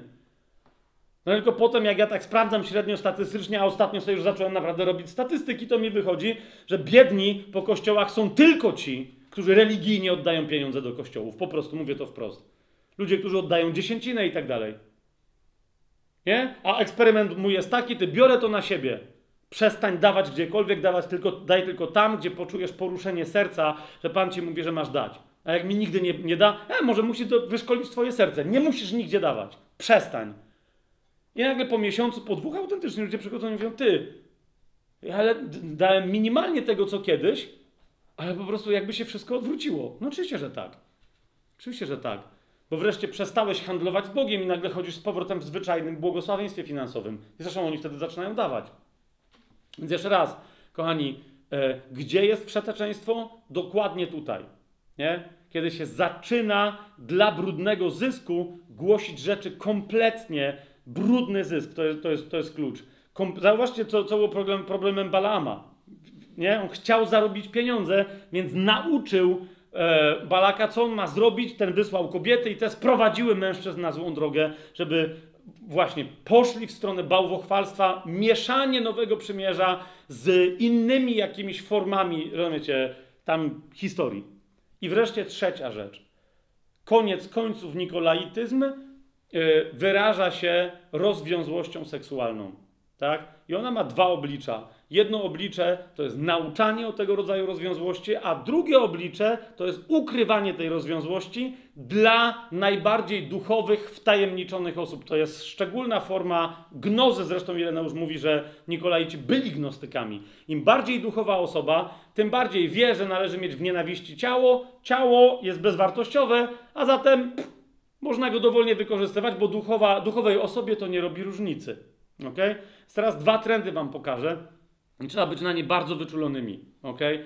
E, musimy my być wsłuchani w głosy, zwłaszcza kobiet, ale nie tylko, ale nie tylko. Znam jedną e, po, poważną nauczycielkę e, Słowa Bożego. Zresztą ja, ja, nie muszę teraz tego w ogóle w żaden sposób ukrywać. Nie pamiętam teraz, jak się jej książka nazywała, bo jej nie czytałem, przepraszam. Ale wiem od niej samej, że ona w tej książce to wszystko mm, e, opisywała. E, zresztą jak słyszałem jej nauczanie, niektórym uszy więdły, nazywa się Nancy McCready. E, książka jej po prostu nie wiem, ona nawet chyba po polsku wyszła, ale ona, rozumiecie, opowiada publicznie, opowiada historię o tym, jak była prostytutką kościelną. Prostytutką w służbie kościelnej. W jaki sposób e, zdradzała swojego męża z wieloma mężczyznami, pastorami, usługującymi, przywódcami uwielbienia i tak dalej, jakie tam były uzasadnienia. Znaczy, ona jest nawrócona od tam y, y, sporej ilości czasu. Jeszcze raz napisała książkę na ten temat, więc ja tu niczego nie ujawniam. Masz, jak się ta książka nazywa? Od traumy do zaufania. Od traumy do zaufania. Dobrze. E, my się zresztą znamy osobiście, ale e, zresztą niektórzy z Was też ją znają. I więc to na pewno słyszeliście takie czy inne wypowiedzi, one są publiczne, ale nie w zamkniętych zborach. No jeszcze raz, wydała książka, która, książkę, która jest normalnie do kupienia na Amazonie i tak dalej, i tak dalej. Nie? Znamy historię, słuchajcie, więc to jest kobieta, która de facto uwodziła e, mężczyzn i nawet do różnych historii seksualnych ich namawiała, tak? Mamy też mężczyzn w kościele, którzy wykorzystują kobiety seksualnie. Od momentu, kiedy zacząłem o tym mówić na tajemnym planie, co i róż się zgłaszają do mnie osoby, które dokładnie o takich praktykach mówią. O całych kościołach, które wiedzą, co robi pastor, czy jakiś tam przywódca danego kościoła i paru jego przybocznych. Okay? Jak wykorzystywanie kobiet jest otoczone teologią jakichś specjalnych wprowadzeń mistycznych, uzdrowień, że kobieta, która dopiero wtedy będzie uzdrowiona z różnych traum, na przykład, że była wykorzystywana seksualnie jako dziecko, że przez e, współżycie seksualne z takim uzdrowicielem, że będzie uzdrowiona z czegoś. Rozumiecie? Serio! I aż cały kościół, który słyszy na ten temat nauczanie i mówi, a no rzeczywiście, okej, okay. ale potem słyszę nauczanie, że ale ludzie nieduchowi tego nie zrozumieją, więc to zostaje między nami. Czujecie tego typu historie? E, ja osobiście raz byłem na takim zgromadzeniu, które bardzo mi się nie podobało, to był niby kościół domowy, ale główny prowadzący tego, tego kościoła, no bo niby było mało miejsca i trzeba było, e, i trzeba było coś wyświetlać na ścianie, ale rozumiecie, on nie prowadził leżąc na łóżku nie do końca zaścielonym, no i tam zaprosił jakąś tam dziewczynę, żeby ona tam leżała. I miałem takie, co tu jest, no ale jakby wiecie, no ten leżał tu, ona tam, tam ludzie siedzieli w różnych miejscach, tu coś wyświetlaliśmy na, yy, na sufit, ja tam zresztą szybko, wyle, znaczy szybko, w końcu wyleciałem stamtąd kompletnie wyśmiany, bo nagle zacząłem mówić, że zaraz, ale chrześcijaństwo to nie jest tylko jakieś, wiecie, bo to była ta czysta duchowość, absolutnie czysta, ciało, yy, cokolwiek jest związane z ciałem, zapomnij, nie? Na przykład chrzest, to nie może być wodny chrzest, to jest symboliczny chrzest, no nie? Łamanie chleba nie jest łamaniem się chlebem, nie, nie, to w ogóle uczynki dobre nie mają być w ciele, to wszystko ma być w duchu, w umyśle. Wiesz o co mi chodzi? Ja jak z tym zacząłem dyskutować, po prostu było szybko, zostałem wyśmiany, tam byłem zresztą z żoną wywalony, potem parę osób mnie tam przepraszało, że to może za ostro, no ale ja też za ostro, serio? A po chyba dwóch latach czy trzech pojawiła się u nas dziewczyna, która zapytała, ty to pamiętasz, która, która zapytała, czy może się u nas ochrzcić, bo do niej wreszcie dotarło, że cała tamta, rozumiecie, ona była jedną z wielu kobiet wykorzystywanych seksualnie przez tamtego, e, przez tamtego głosiciela. I jakby w ramach właśnie tego, żeby wypróbować wolność w duchu, że łaska, no wiecie, co mi, wiecie o co mi chodzi, że łaska tu nie dotyka ciała, że tu w ogóle, po prostu chrześcijaństwo jest w ogóle gdzie indziej, a jak ktoś ma problemy z ciałem, no to żeby zobaczyć, zobacz dziewczyno, że nie masz problemów z ciałem, to się ze mną prześpi, nie? Ale jakby, co? A się, ta się w tym zakochała, potem się okazało, że ona nie jedna z nim sypia, no bo jakby to są cielesne problemy, to nie są problemy jego jako mistrza duchowości. To jest jedna z form nikolaityzmu. Ale druga z form nikolaityzmu to jest, kiedy teologii e, dziwacznej towarzyszy i to rozumiecie, i to będzie, nie, nie, tu nie ma żadnej rozwiązłości, tu nie ma czegoś. Mamy potworną rozwiązłość głoszoną jako łaskę, jako Ewangelię, którą się reklamują niektóre kościoły, mianowicie absolutną zgodę na każdy rodzaj zawiązywania małżeństw, rozwiązywania ich i zawiązywania ludzi, którzy są w małżeństwach, w innych małżeństwach. Aż całe zbory, i teraz jeszcze raz, jeżeli to kogoś dotknie, ja nie mówię, że nie każdy pastor, nie każdy przywódca jakiegoś kościoła i nie każdy człowiek, który jest w takim kościele, który ma taką historię, jest tutaj winien. Jeszcze raz, pamiętajcie, było całe nauczanie, w którym mówiłem, że czasem się okazuje, że ktoś w ogóle nie był w małżeństwie. Ludzie myśleli, że to było ma- małżeństwo, nie było i on de facto jest teraz z mężem czy żoną, ale którzy nie są ich nowymi, kolejnymi małżonkami, tylko de facto to jest prawdziwe małżeństwo. Pamiętajcie o pierwszym liście do Koryntian, w siódmym rozdziale, że niewierzący mąż z wierzącą żoną, niewierząca żona z wierzącym mężem mogą się rozejść. Pamiętacie to, tak? Nie będę teraz w to wnikał. I nie o tym mówię, więc nie każdy, kto o kim my wiemy, że miał kiedyś żonę czy męża, od razu jest winien.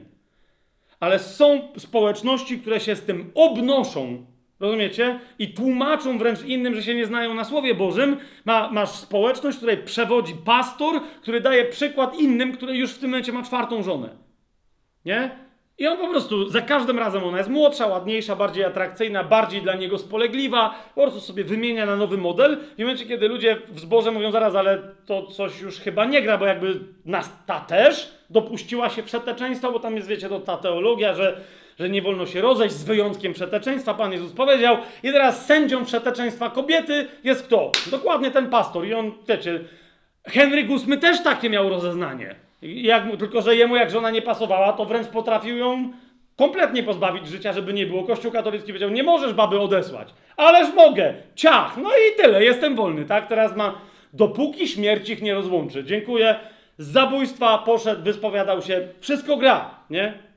Ci się nie dopuszczają zabójstw. Mam nadzieję bo niedawno zaczęły, całkiem niedawno zaczęły do mnie dochodzić w ogóle wstrząsające historie. Okay? Jak po kościołach się ukrywa to, że ktoś kogoś mógł otruć, ktoś kogoś tak pobił, że ten ktoś w końcu umarł i tak dalej, i tak dalej. Myślę, że te rzeczy, jak Kościół zacznie w Polsce być naprawdę przez Pana sądzony, to się e, rozmaite rzeczy okażą. Zaczęło się od Kościoła katolickiego tylko patrzeć, jak wszystkie inne kościoły będą dotknięte na, rozumiecie, jak, jak świat se potrenuje na kościele katolickim, to jest dość proste. Księża, pedofile, wiecie, nie, ja nie mówię, że tak jest, że wszyscy są, tylko, no wiecie o co mi chodzi, o to robienie sensacji. No zobaczycie, jakie skandale dopiero teraz, em, dopiero teraz się pojawią. Okay? W każdym razie, znaczy mam nadzieję, że się nie pojawią, bo nie chodzi o, o jakieś zło kościoła, ale sprawiedliwości według mnie jeszcze tutaj na tej ziemi w wielu tego typu kwestiach musi się stać zadość, po prostu. I teraz macie całe kościoły, które wolą to ukrywać. Wtedy nagle się pojawia teologia, no bo miłość zakrywa wiele grzechów. Serio. Mi serio. Okej, zrób wszystko, żeby wyprowadzić grzesznika z grzechu, ale nie, żeby on się dobrze czuł grzesząc. Rozumiesz? Ta mu się nie spodobała, to ją bił, wziął tę następną, no to ją zdradził, z trzecią to tą odesłał, z tą się ożenił, z każdą ma dzieci, ale na końcu wylądował z taką, co już nie chce mieć dzieci i jemu to się bardzo podoba. Rozumiesz? I teraz masz taką historię, w kościele cały kościół siedzi, jedna siostra mówi, ale zaraz, ale czy to jest zgodne ze Słowem Bożym? A ty kim jesteś, żeby pouczać nauczyciela Słowa Bożego? To jest wielki mąż Boży.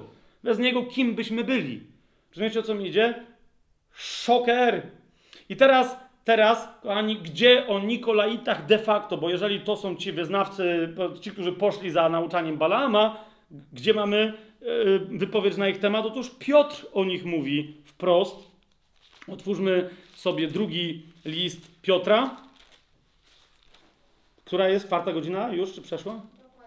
Okej, ale mam wyczucie. Hej, to już prawie, a my prawie kończymy. Już prawie, kończy, prawie kończymy. To jest dopiero już trzeci kościół. Wszystkie następne po prostu z góreczki. Drugi list Piotra ot, otwieramy. Ym, cały drugi rozdział de facto jest na ich temat. Nie? Ale kluczowe fragmenty e, wam przeczytam. Zobaczcie, drugi list Piotra, drugi rozdział, pierwszy i drugi werset. Byli też fałszywi prorocy wśród ludu, jak i wśród was będą fałszywi nauczyciele, którzy potajemnie wprowadzą herezję zatracenia, wypierając się Pana, który ich odkupił i sprowadzą na siebie rychłą zgubę. Wielu zaś podąży za ich zgubną drogą, a droga prawdy z ich powodu będzie bluźniona. Rozumiesz? Ludzie się z czymś takim zetkną. Ja zresztą widzę to dokładnie teraz w tych rozmaitych historiach, nie? Ktoś mówi, Fabian, jaki tu był ogień, jaka to była wspólnota. I teraz, jak te poranione kobiety, teraz myślę o konkretnych, gdzie były one wykorzystywane przez grupę trzech charyzmatycznych przywódców. Jak te kobiety wyszły z tego kościoła i zaczęły mówić, co się tam działo, to nagle ludzie zaczęli mówić, że wszyscy, którzy byli tam w tym kościele, to jest sekta, nie?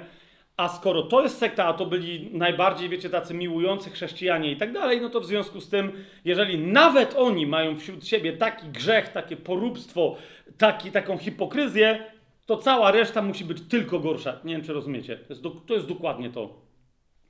E, Dalej w tym drugim liście Piotra, w drugim rozdziale, wersety od 12 do 19. Zobaczcie. Ci, jak nierozumne zwierzęta, z natury przeznaczone na schwytanie i zagładę, bluźnią przeciwko temu, czego nie znają, to też zginą w swoim zepsuciu. I otrzymają zapłatę za niesprawiedliwość, kolejne kluczowe słowo, skoro uważają za przyjemność hulanie za dnia. Zakały i plugawcy upajają się swoimi oszustwami, kiedy z wami ucztują. To jest dokładnie to. Są na chrześcijańskich agapach, to są, to są ludzie, którzy są w waszych kościołach, mając oczy pełne cudzołóstwa i nie przestające grzeszyć, zwabiają dusze niestałe. Serce mają wyćwiczone w chciwości, synowie przekleństwa. Jeszcze raz. Pamiętajcie, ludzie, którzy idą za słowem człowieka, za jego interpretacją, szukają nieuczciwych zysków lub, jeżeli nie są to zyski materialne, zysków, które zaspokajają ich chucie, włącznie z seksualnymi. I teraz patrzcie, 15 werset. Opuścili oni prostą drogę i zbłądzili, podążając drogą Balaama, syna Bosora, który umiłował zapłatę za niesprawiedliwość. Widzicie to? Został jednak on skarcony, oni są źródłami bez wody, 17 werset i tak dalej, i tak dalej. To jest wyraźnie całe nauczanie, że to są ludzie, którzy się sprzeniewierzyli Słowu Bożemu, a wykorzystują nie tylko, żeby uzasadnić swój sposób działania i swoje grzechy, kiedy one już wychodzą na jaw. Dokładnie o tych samych ludziach, dokładnie tak samo jak Jezus y, w Księdze Objawienia, jak Piotr w swoim drugim liście pisze, kto Juda w swoim liście, w pierwszym rozdziale, bo nie ma żadnego innego, w wersetach od 10 zwłaszcza do 13 pisze, oni bluźnią przeciwko temu, czego nie znają. A to, co znają w sposób naturalny, jak bezrozumne zwierzęta, w tym psują samych siebie. Biada im, bo poszli drogą Kaina, udali się za błędem Balama dla zapłaty i zginęli w buncie Korego. Oni są zakałami na waszych ucztach braterskich, którzy z wami bezbojaźni ucztując, pasą samych siebie. Są to bezwodne chmu- chmury i tak dalej, i tak dalej. Cały czas jest to samo podkreślone, nie? Ludzie, którzy mają swoich nauczycieli, swoje nauczanie, swoją interpretację Słowa Bożego, nie interesuje tą interpretacją, uzyskują, e, szukają zysku materialnego, kreują ten zysk, nakładają na ludzi obowiązki, że muszą płacić, zwłaszcza im, za to, żeby oni ich pilnowali, żeby byli właściwymi chrześcijanami, a koniec końców e, okazuje się tam rozwiązłość seksualna. Jeszcze raz mówię, ona czasem się wyraża sankcjonowaniem powtórnych, kolejnych małżeństw. No miałem o tym nie mówić, ale jeszcze raz, e, mm, także aborcjami, okay, które się uzasadnia, żeby pewne rzeczy, e, seksualna rozwiązłość pewnych ludzi nie wyszła w kościele. Nie? Wtedy ludzie wiedzą w kościele i wtedy dokładnie mm, e, aborcja kościele chrześcijańskim jest uzasadniona, że miłość zakrywa wiele grzechów. Nie wiem, czy rozumiecie. Nie? To, jest, to, to są objawy, przejawy y, y, nikolaityzmu. Kolejny, y, mm, Kolejny list to jest list do anioła kościoła w Tiatyrze. Zwróćcie uwagę, kościół, który dostaje genialne, absolutnie genialne, e, ge, genialną e, e, pochwałę. Nie? E, mm, znam Twoje uczynki, miłość, służbę, wiarę, cierpliwość. Zauważcie, to jest kościół, który żyje. Ma tylko jeden problem. ok? Ten problem nazywa się, teraz zacytuję, brat Łukasz mi tu parokrotnie podsunął dokładnie takie, że ludzie widzą ohydę w swoim kościele, nie zgadzają się z nią, ale mówią, kim ja jestem, e, żeby sądzić. Kim ja jestem, żeby to teraz osądzać? I ktoś mówi, ej, ale to, jest, to nie jest chrześcijaństwo. No ale jak to? Ale ja tych braci znam od 10 lat, a teraz zaczęli coś takiego robić. Ale kim ja jestem, żeby to osądzać? Nie? Przecież Słowo Boże mówi, żeby nie osądzać. Słowo Boże mówi, żeby nie w wyniku osądu nie potępiać, nie wydawać wyroku, nie wy, zwłaszcza karzącego, tak?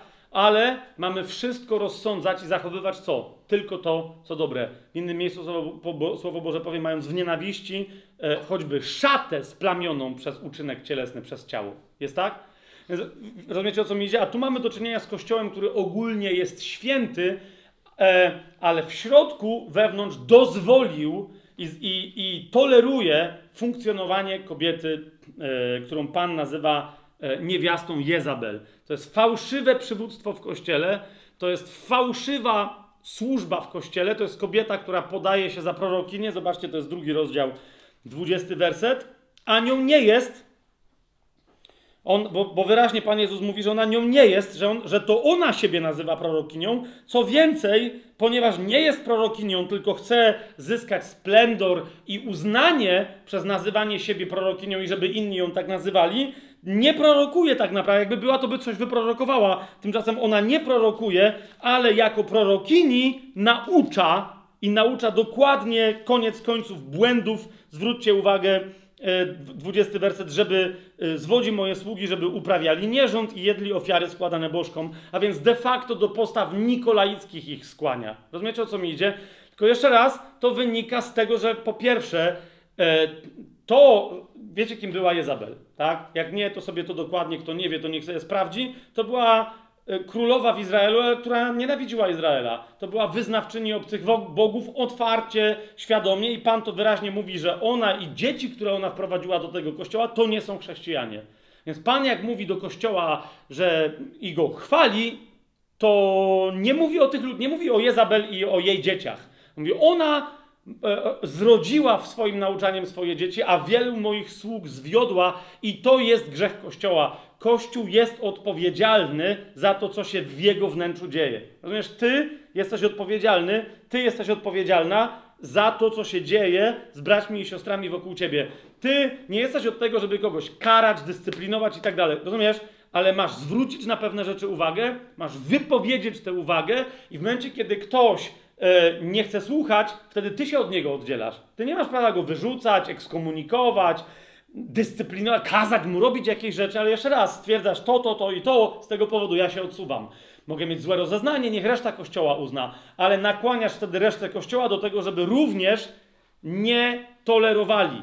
Rozumiesz? Ponieważ ta tolerancja skończyła się akceptacją absolutnego pogaństwa i bałwochwalstwa e, w samym środku, w samym środku kościoła. Ja pamiętam moją żonę, bo tam tylko taki przykład. Niestety e, było tam sporo świadków całej tej historii, bo ona była bardzo publiczna, ale z tego też powodu tę historię przywołam. Bo to był bardzo duży obóz chrześcijański, na którym było wielu, wiele, wiele, wiele osób, taki bardzo przy, przed pandemią, tak, przed pandemią.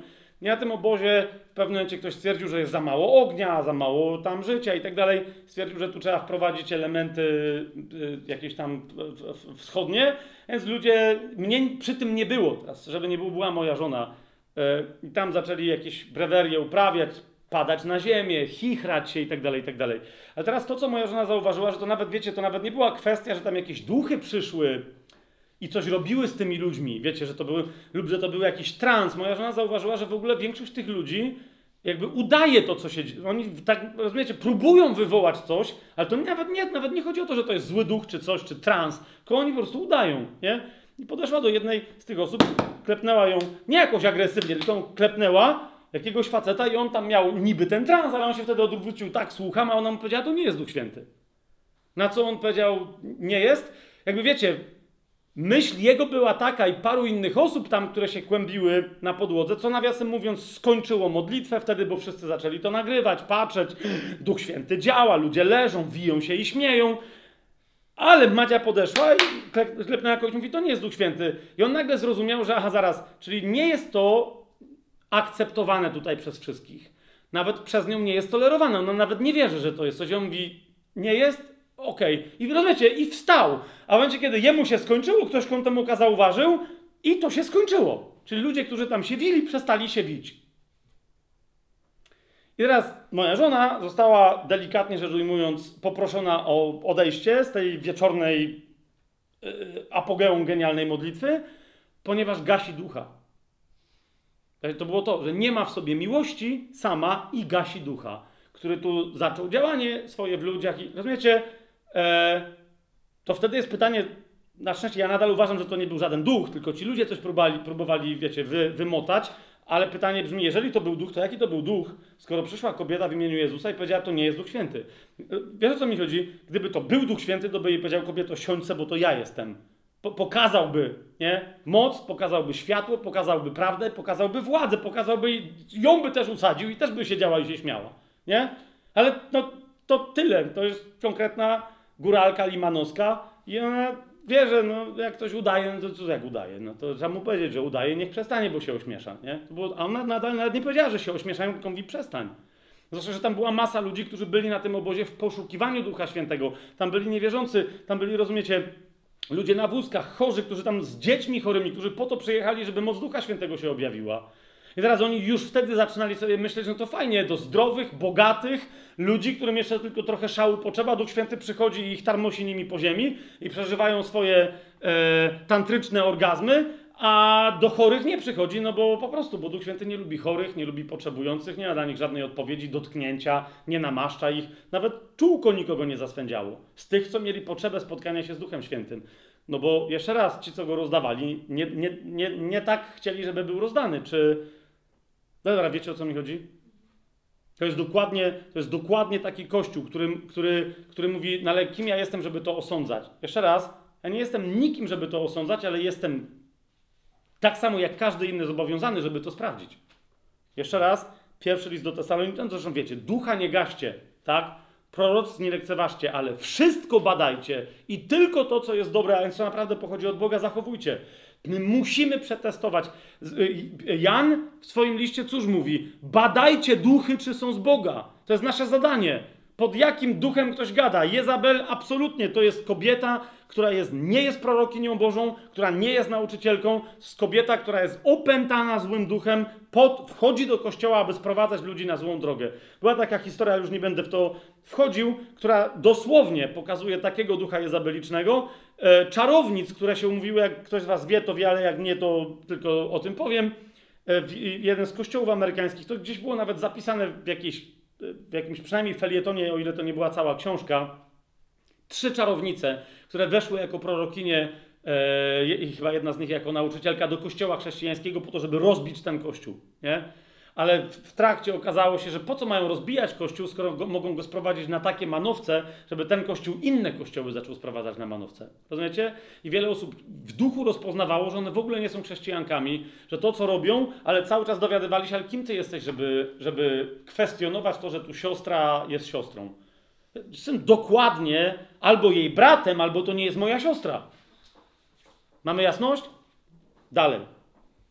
Ty- Tyle ku zaskoczeniu waszemu na temat kościoła w Tiatyrze. To jest bardzo dobry kościół. Tylko tolerancję podniósł do rangi bożka i zaczyna czcić tolerancję, a wtedy wkradła się Jezabel i zaczyna psuć ten kościół od środka, który tak naprawdę jest w oczach Bożych bardzo dobry i poza tym, że jest tolerancyjny dla tego rodzaju fałszu w kościele, e, to nie ma, zauważcie, nie ma lagany żadnej. To jest czwarty kościół. Piąty to jest, to jest kościół e, w Sardes.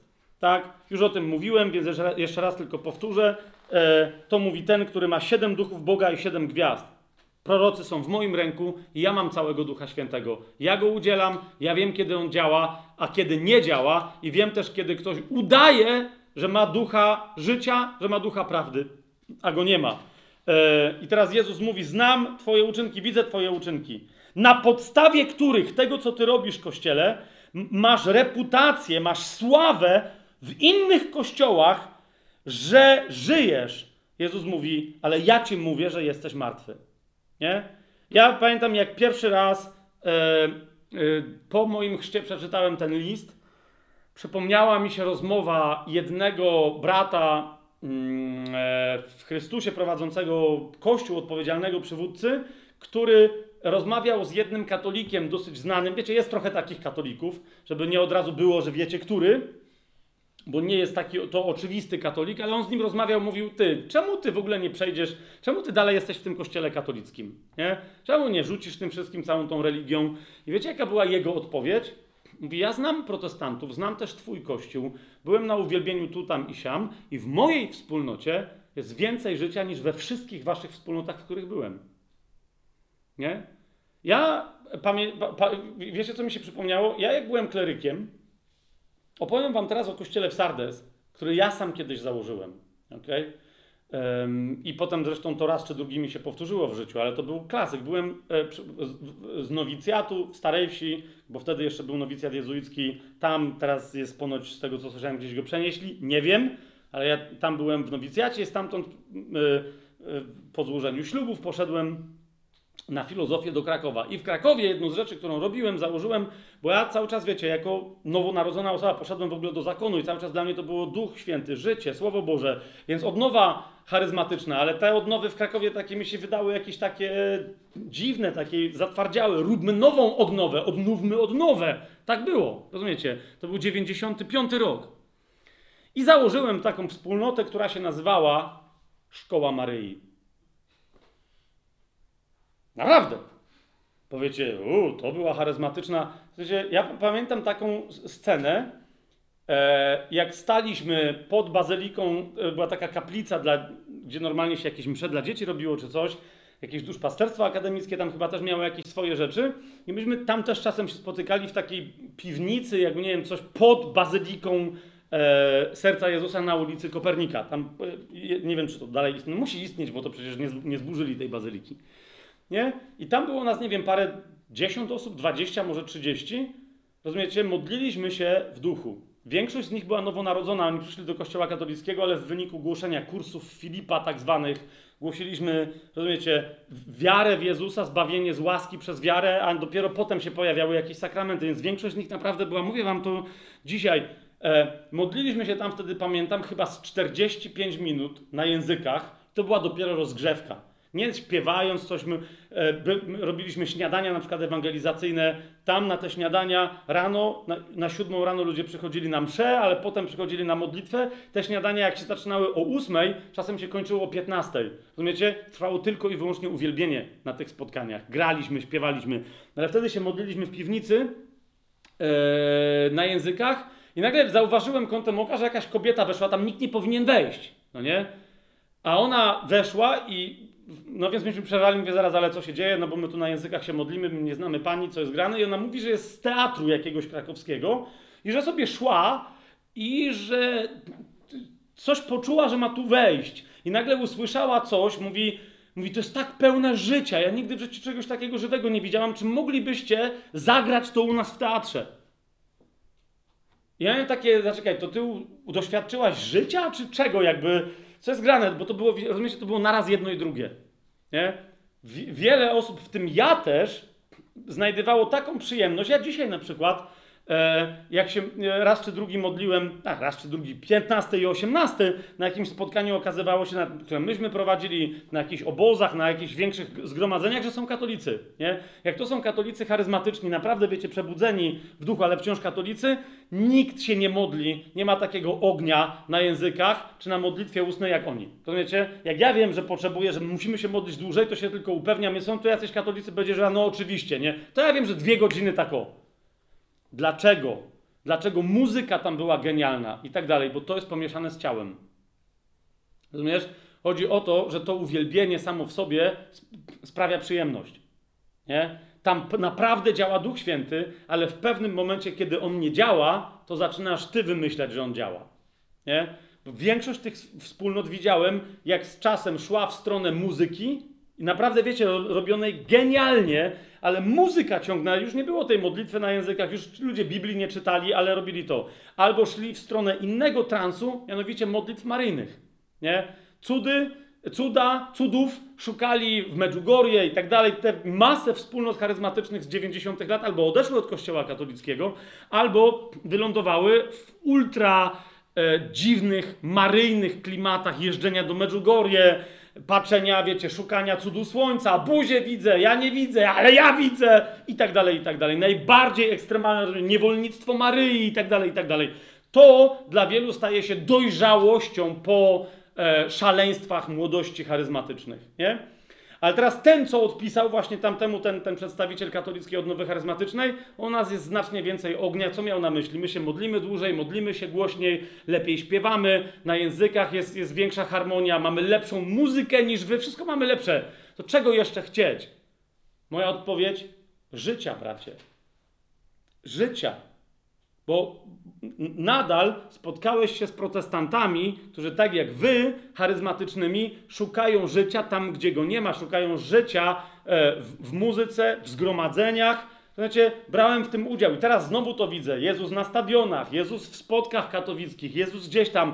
Im większy koncert, im więcej tłumu, tam ludzie w ramach tego tłumu czują się halleluja, jest Pan, zobacz, nie? Jak jest ciemno, są światła, jest muzyka, jest, je, płynie życie. Tylko następnie moje pytanie brzmi, oni wyszli z tego koncertu, ze stadionu, z, z hali, ze spotka, czy gdzie tam jeszcze się to nie odbywało? Katolickie, niekatolickie. Zresztą zauważcie, jak łatwo jest o ekumenizm biblijnie wierzących, niebiblijnie, katolicko wierzących. Nieważne, byleby wszyscy mieli doświadczenie tego rodzaju charyzmatyczności, że razem śpiewamy, razem podnosimy ręce, tańczymy, machamy flagami.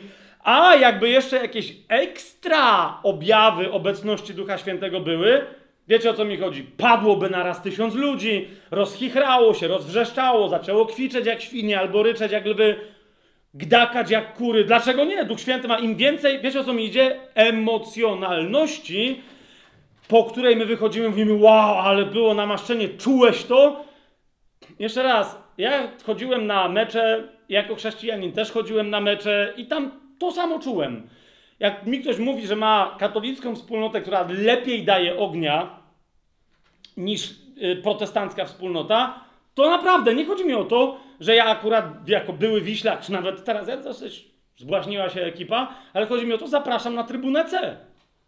Wisła spadła do pierwszej ligi z ekstraklasy, rozumiecie jaki tam był ogień? O koników trzeba było załatwiać przez internety bilety, żeby tam wejść po prostu. Taki tam był ogień. I teraz Duch Święty tam działa, nie Duch Białej Gwiazdy. Przestań. Cały czas to samo. Emocjonalizm tłumu. Rozumiecie, o co mi idzie?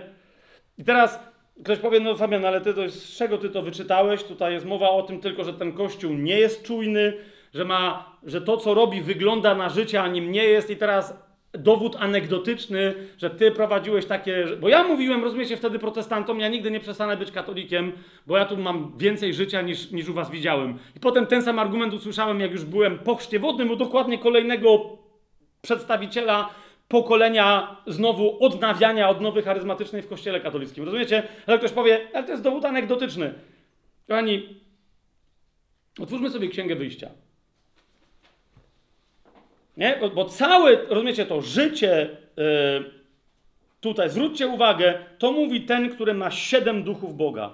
Siedem duchów Boga, to co to jest w Księdze Objawienia? To jest siedem lamp, które płoną, bo to Bóg jest tym Bogiem. Pamiętacie, jak mówiłem, że świeczniki, aż potem czcigodna siostra Weronika yy, mówi, już zapamiętałam, świeczniki to nie lampy, a ja dalej. Tutaj, bo ona słuchała przez internet, a ja dalej, ale lampy to nie świeczniki. Trzy pamiętamy, jeszcze raz nam to wraca. Lampy się świecą, lampy są oczami baranka i to jest Duch Święty. On jest prawdziwym ogniem. On wzbudza fizyczny ogień. On jak wstąpił do, na apostołów, to się im jakby zapaliły głowy. Pamiętacie to? Tak? Więc tu chodzi o to. Dlaczego Jezus się odwołuje do tego konkretnie obrazu? Mówiąc o Duchu Świętym, odwołuje się do jego obrazu jako ognia rozpalonego siedmiorakiego, e, e, który płonie przed tronem Bożym. Ponieważ ewidentnie, jeszcze raz, sprawdźcie, wielu komentatorów, oni powiedzą, ponieważ on się tu odwołuje do jednej konkretnej e, historii. Księga Wyjścia, a więc druga księga Mojżeszowa.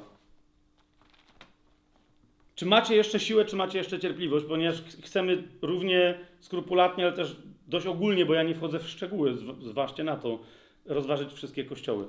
Filadelfia, Laodycea, już, to już normalnie, to jest betka, no i już pójdzie taką. E, Księga e, Wyjścia, 24 rozdział. Bardzo to jest istotne, żebyśmy to zrozumieli. Mamy tam takich zawodników, niektórzy mówią, czemu oni są tu wymienieni? Bo, bo w ogóle oni robią problem w przeliczeniach. To jest 24 rozdział, e, pierwszy i drugi werset. I powiedział do Mojżesza: Wstąpcie do Jahwe, ty i Aaron, Nadab i Abichu oraz 70 ze starszych Izraela i oddajcie pokłon z daleka. Tylko sam Mojżesz zbliży się do Jahwe, oni zaś nie zbliżą się, ani lud nie wstąpi z nim. I teraz jest tak, Mojżesz, Aaron, dobra, nie? 70, ale potem są problemy hebrajskie, czy e, Nadab z Abichu byli częścią tych 70, czyli było 70, czy było 72. I niektórzy mówią, nie, nie, oni byli jednymi z tych 70, to wtedy inni mówią, to czemu ci są z imienia wymienieni? No bo jest potem inna historia, ale czy ze względu na tą historię? Dokładnie, według mnie ze względu na tą historię. Pan chce powiedzieć, było 70, a z nich było takich dwóch, którym się potem przydarzyła historia. Ok?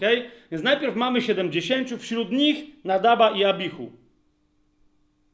Tak? W dziewiątym, w dziesiątym wersecie co słyszymy, jak oni wstąpili? I wstąpili Mojżesz, Aaron, Nadab i Abichu oraz 70 ze starszych Izraela. I znowu niektórzy mówią, nie, nie, oni byli, nieważne, to byli tak ci goście, tam wstąpili, co się stało? I widzieli Boga Izraela, a pod jego nogami było jakby dzieło z szafirowego kamienia, jak niebo, gdy jest jasne. Znacie, że to jest Księga Objawienia? To jest prawdziwa wizja. To nie, nie był tylko Mojżesz, to jest prawdziwa wizja. Sensacyjne, fizyczne widzenie. Nie? Mają genialne doświadczenie w duchu, e, w duchu świętym. Teraz przeskoczmy do czwartej Księgi Mojżeszowej, czyli do Księgi Liczb. I otwórzmy sobie jedenasty rozdział.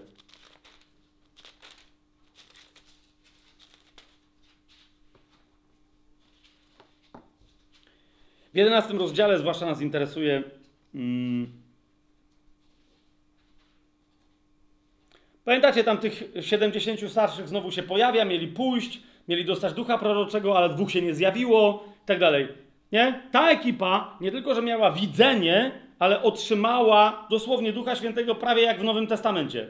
Zobaczcie, Księga Liczb, 11 rozdział, 25 werset. Wtedy Jachwę stąpił w obłoku i przemówił do niego. Potem wziął z ducha, który był w nim i dał go 70 starszym. A gdy spoczął na nich duch, prorokowali i nie przestali. Widzicie to? Więc mieli kolejne doświadczenie, oprócz tego potężnego. E, tam dwóch nie było, ale pamiętacie, nawet jak ich z nimi nie było, to też dostali ducha i oni w ogóle prorokowali i wpadli w trans gdzie indziej. I teraz otwórzmy sobie trzecią Mojżeszową, czyli Księgę Kapłańską.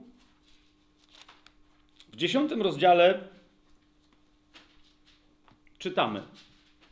Ci goście, Nadab i Abichu, ci, którzy mieli widzenie chwały Pana, prawdziwego tronu Bożego, rozumiecie, pod nogami Jego szafirowe morze, oni, co w ogóle się tam stało?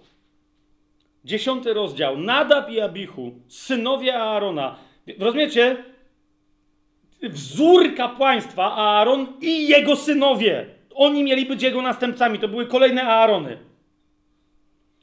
Wzięli każdy swoją kadzielnicę, włożyli do tych kadzielnic, tu w domyśle swój ogień, nałożyli na nie kadzidła i ofiarowali przed Jahwe obcy ogień, którego on im nie nakazał. Wtedy wyszedł ogień w domyśle prawdziwy sprzed Jahwe i pochłonął ich i pomarli przed Jahwe. Wówczas Mojżesz powiedział do Aarona: Oto, co Jahwe powiedział. W tych, którzy zbliżają się do mnie, mam być uświęcony, lub też będę uświęcony i będę uwielbiony przed całym ludem. Na to Aaron zamilkł. Bo rozumiecie, on mu wyjaśnił, co się stało. Mówi, oni przyszli nieświęci. Byli namaszczeni, jak sobie zobaczycie tych synów Aarona, namaszczenia, rozumiecie, przygotowania, obmycia, pokazanie ich, to jest to, oni mieli doświadczenie, widzieli Boga. Rozumiecie, co się dzieje? I tu zrobili, po prostu wymyślili swoją historię. Tam rozważcie sobie, co tu się wydarzyło. Po pierwsze, mieli tam przyjść z ogniem, który Pan zapalił, żeby na nim złożyć kadzidło. Po drugie, wygląda na to, że nie złożyli kadzidła tam, gdzie w ogóle im było wolno i w dodatku tak, żeby się popisać przed ludźmi. Rozumiecie? Jest jeden prawdziwy ogień, który pochodzi od Pana i jest obcy ogień, który nie od Niego pochodzi, którzy ludzie udają, że nim paląc kadzidło, to jest grzech Kaina. Tak? Który składa swoją ofiarę. A zauważcie, oni mówią, widzieliście, że mieliśmy doświadczenia. My byliśmy w, w, w, tych, wśród tych 70, którzy widzieli Jachwę i tak dalej. Wiedzieliście, że on ma morze szafirowe pod nogę, no to rozumiesz, no to teraz, nie? A, a Pan natychmiast pokazał, nie, tu jest życie, wy jesteście bliscy śmierci. Widzicie to? Tak bliscy, że to jest Stary Testament, więc oni zginęli. E, Do Księgi Liczb wróćmy. W Księdze Liczb e, w trzecim rozdziale. E, Czytałem, żebyście tylko zobaczyli, tak, bo chodzi mi o to, że to jest, to jest drugi i następne wersety. To są imiona synów Aarona. Pierworodny Nadab, potem Abichu. Widzicie to? Co się z Aaronem stało? Oni, oni byli pierwszymi przeznaczonymi, żeby nieść dalej świętość kapłaństwa. Nie? Prawdziwego doświadczenia, e, realnego duchowego doświadczenia w, w tym, co się dzieje wraz z ludem. Oni zeszli z góry, widzieli tak jak innych 70, nie? mieli ducha proroczego i patrz, co, co, się, co się stało. To są imiona mm, e, pierworodne Nadab, potem Abichu, Eleazar i Itamar. To są imiona synów Aarona, namaszczonych kapłanów, których poświęcił, aby pełnili urząd, urząd kapłański. Ale Nadab i Abichu umarli przed Jahwe, gdy ofiarowali inny ogień przed Jahwe na pustyni Synaj i odeszli bez potomków. Wiecie, co się dzieje? Dokładnie do e, tej sceny, do tej historii, nie do tej sceny, odwołuje się Jezus, kiedy mówi, spójrzcie, e, Jan trzeci rozdział, e, e, e, pierwszy werset, kiedy mówi: Znam Twoje uczynki, które dają Ci reputację, jakbyś żył, ale jesteś martwy. Rozumiecie? To oni przychodzili, żeby pokazać, zobaczcie, my jesteśmy synami Aarona, e, my jesteśmy święci. Dlaczego? Bo mamy doznania. Rozumiecie, o co mi idzie? Ile osób w kościele mówi, dlaczego ten pada, a ten przychodzi i widział aniołów, do tej pukali, do, tam, do tamtej krzyczeli, tego przenieśli. Ten... Rozumiecie, ludzie przynoszą te historie. Potem na dowód tego, potem, wiesz, widzisz całe takie kościoły, które... Mm, ja już pomijam, już pomijam to... E, wiecie, te machania marynarkami, tam całe kościoły się przewracają. E, I, I potem ja nawet gadam, wie człowieku, ale naprawdę, że ty leżałeś i się na mnie patrzyłeś, rozumiesz? I on mówi, że no tak, no ale jakby, no jak wszyscy padali, to ja myślałem, że może jak padnę, to jakby też, jakby trzeba być wiernym. Rozumiecie? Wiernym czemu? Tłumowi, który coś robi? No co ty rozumiesz, co ty... I teraz masa ludzi może tam czegoś doświadczyć. Znam też takich, których trzeba dosłownie z takich potem historii wyprowadzać, jak z prania mózgu w sektach. Nie? Bo, bo normalnie nie da się pomodlić przy tej osobie, a ją zaczyna trzepać, mówię, dobra, uspokój się jeszcze raz, nie? Bo Duch Święty to nie jest żaden Duch Święty. Po prostu to są twoje przeszkolone, wytresowane emocje, które rzucają całym twoim ciałem. Ludzie, którzy uprawiają tantryzm e, i inne tego typu historie, wschodnie okultyzmy, zachodnie, e, makumba i wudu i tak dalej, i tak dalej, wszyscy doskonale wiedzą o istnieniu takich transów, w wyniku których ludzie nawet bywają poddani rzeczywiście złym duchom. Ale jeszcze raz, zaczyna się od emocjonalizmu. E, rozumiecie, e, dziewczynki, które wielbiły Beatlesów, niekoniecznie pod wpływem demonów, tylko pod wpływem swoich emocji robiły i potem mdlały. Nie?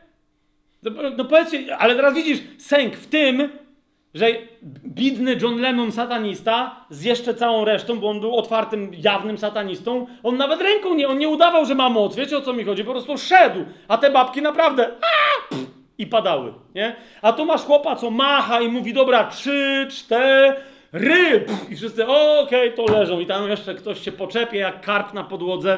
Rozumiesz, no wszyscy to widzieli. Świat się z tego śmieje. Dorabia do tego, rozumiesz, jakieś muzyczki, techno i tak dalej. No widziałeś takich debili? Przecież, rozumiesz, co oni biorą? Gdzie jest, gdzie jest dealer? No nie, a dealer ma marynarką, no przecież wiadomo.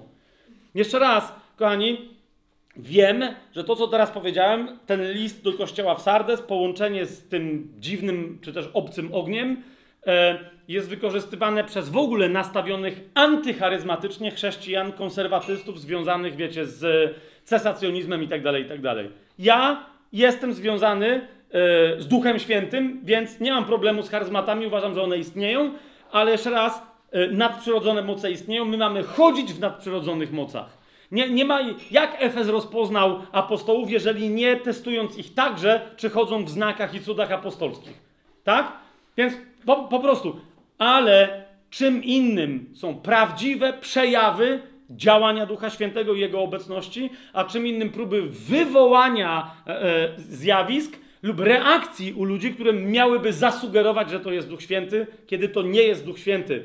Em, em, bo nigdy takich rzeczy z ludźmi nie robił. Jeszcze raz, jedna z najgorszych rzeczy, jaką widzę po kościołach, to jest przekonywanie ludzi, że pod wpływem Ducha Świętego mają się przewracać. Jeżeli w Nowym Testamencie ktoś się przewrócił pod obecnością Ducha Świętego, to albo dlatego, że nie był wyznawcą Jezusa, pamiętacie ogród Getsemani? Kogo szukacie? Jezusa z Nazaretu. Ja jestem. Bach! Wszyscy naraz. Jezus nie machał marynarką. Po prostu moc Duch Święty, który rozlewał się w jego obecności, ich powalił na prawdę, która została w duchu wypowiedziana. Jan w Księdze Objawienia spotyka się z Jezusem i pada, a co mu Jezus na jego padnięcie odpowiada? Mówi mu: Wstań! Wstań!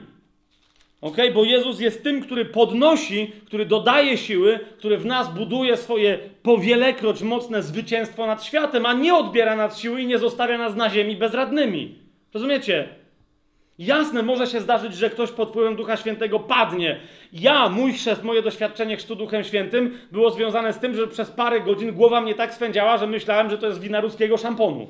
To był 90 e, drugi rok. Na, naprawdę.